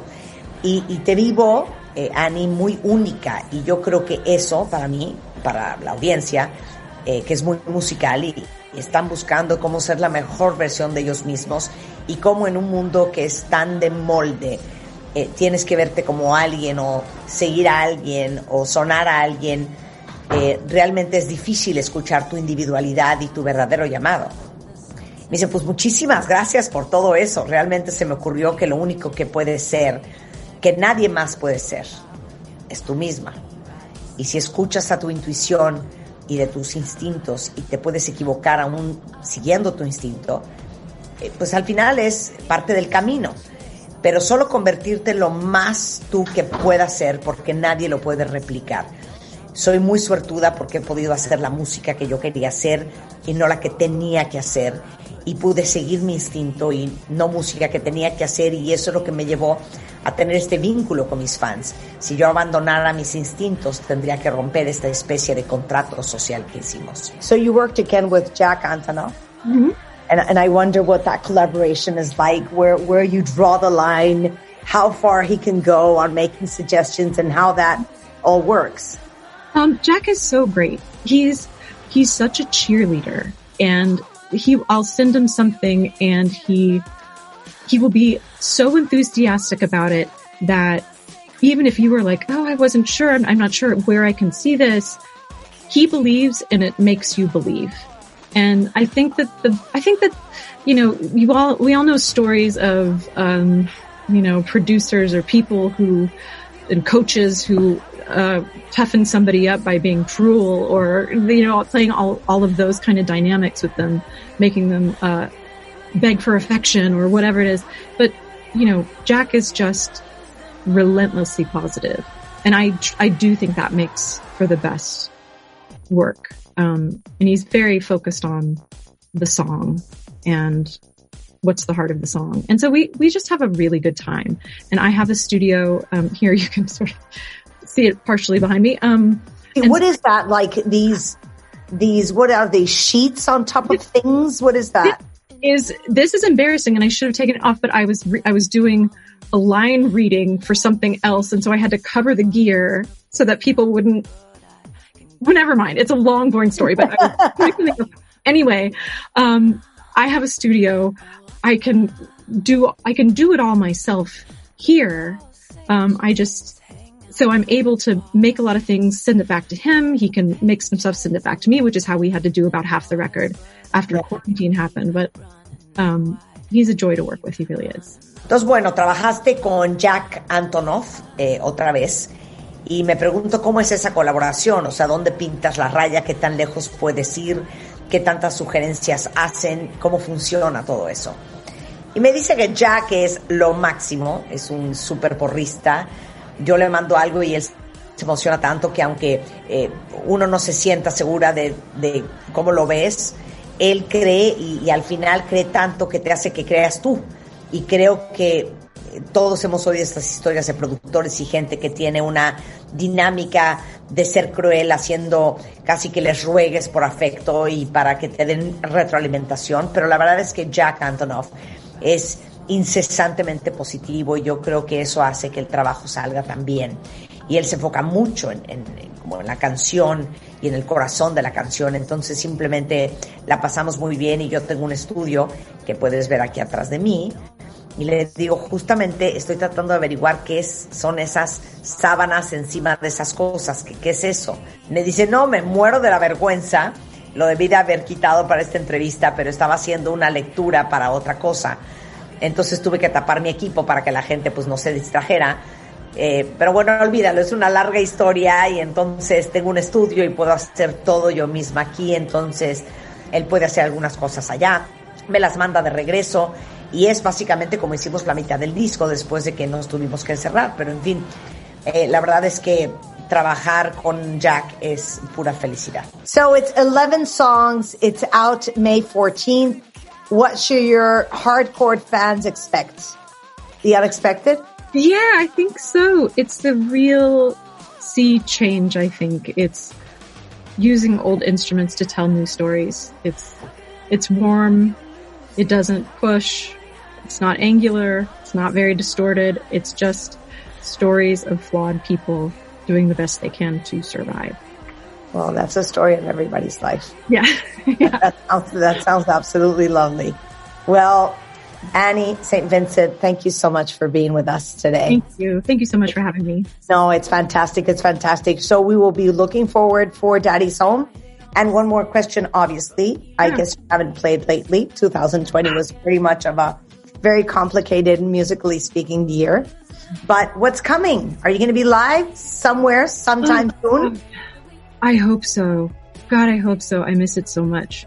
Um, I, I think maybe at the end of this year, I think possibly. And I think 2022 is when things are going to come back in absolute full force. And I can't wait to see the energy of everyone in the crowd because we will all have just missed, it will be such an amazing homecoming. We all will have missed each other so much. It'll be like embracing at the airport with tears and balloons. I mean, it's. Is that what you've missed the most? Cause I, I was, uh, talking to Ringo Starr a couple of weeks ago. Mm-hmm. And he definitely said that he's been having a fit for the last year and a half because he had to cancel his tour on Mex- in Mexico and then he hasn't been able to do anything live and he was like so upset about that. Mm-hmm. Yeah, I, there's there's nothing like it. There's no substitute. There's no drug like it. It's just the thing that makes you feel more alive than anything. Yeah. Well, please come to Mexico. Oh, I love Mexico. It's my favorite. Have you been many times? Many times, yes. I'm a Texan, so I would go growing up and then also, uh, I go all the time just for pleasure and vacation and all the things. It's well, the best. A, a, little caballito of tequila will be waiting for you here. Thank you. God bless you. Thank you. I send you a big, big kiss. Take care, Annie, and thank you so much. Thank you. Thanks for having me. Oye, entonces, a ver, Annie, son 11 canciones, le digo, y sale el 14 de mayo. ¿Qué deben de esperar todos los fans de St. Vincent? Lo inesperado.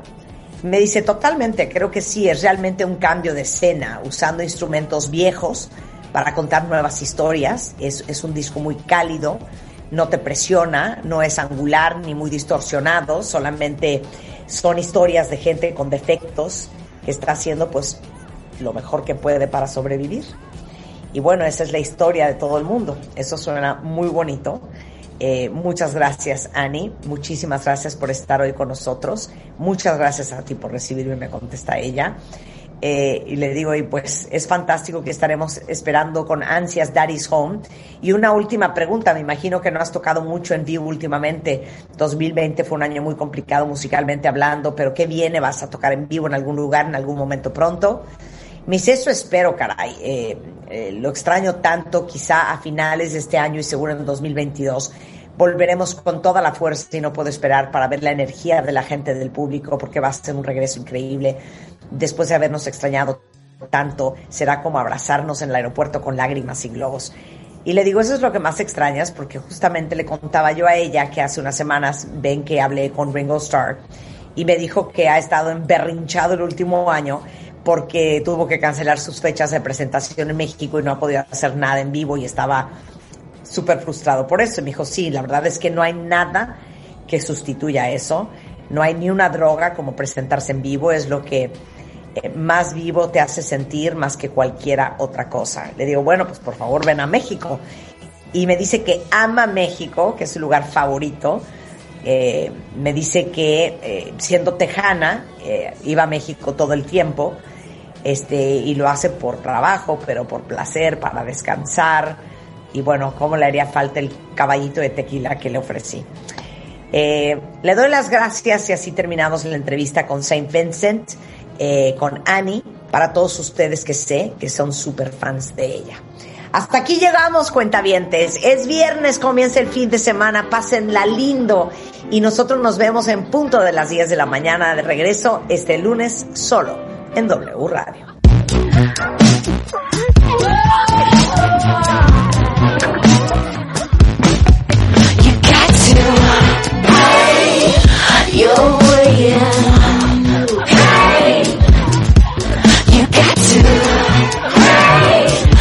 Oh,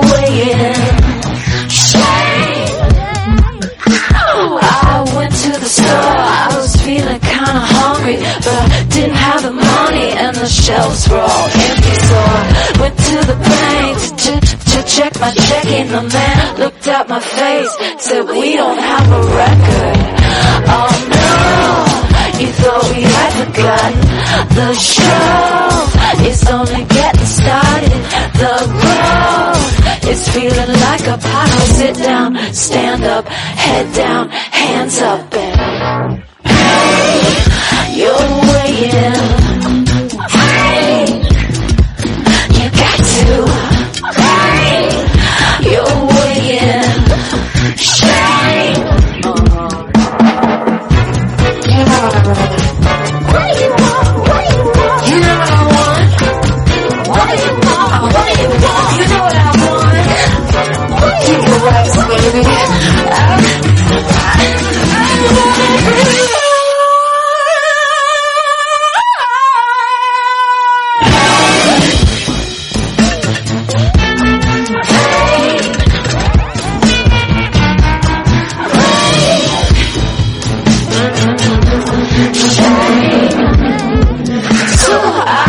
to the park just mothers saw my heels and they said I wasn't welcome. So I, I went back home. I was feeling kinda queasy, but all the locks were changed. My baby wouldn't see me. Oh no, you put your finger on it. The stove is only getting hotter. The sun is got to, got to melt. Stand up, sit down, hands up, break down.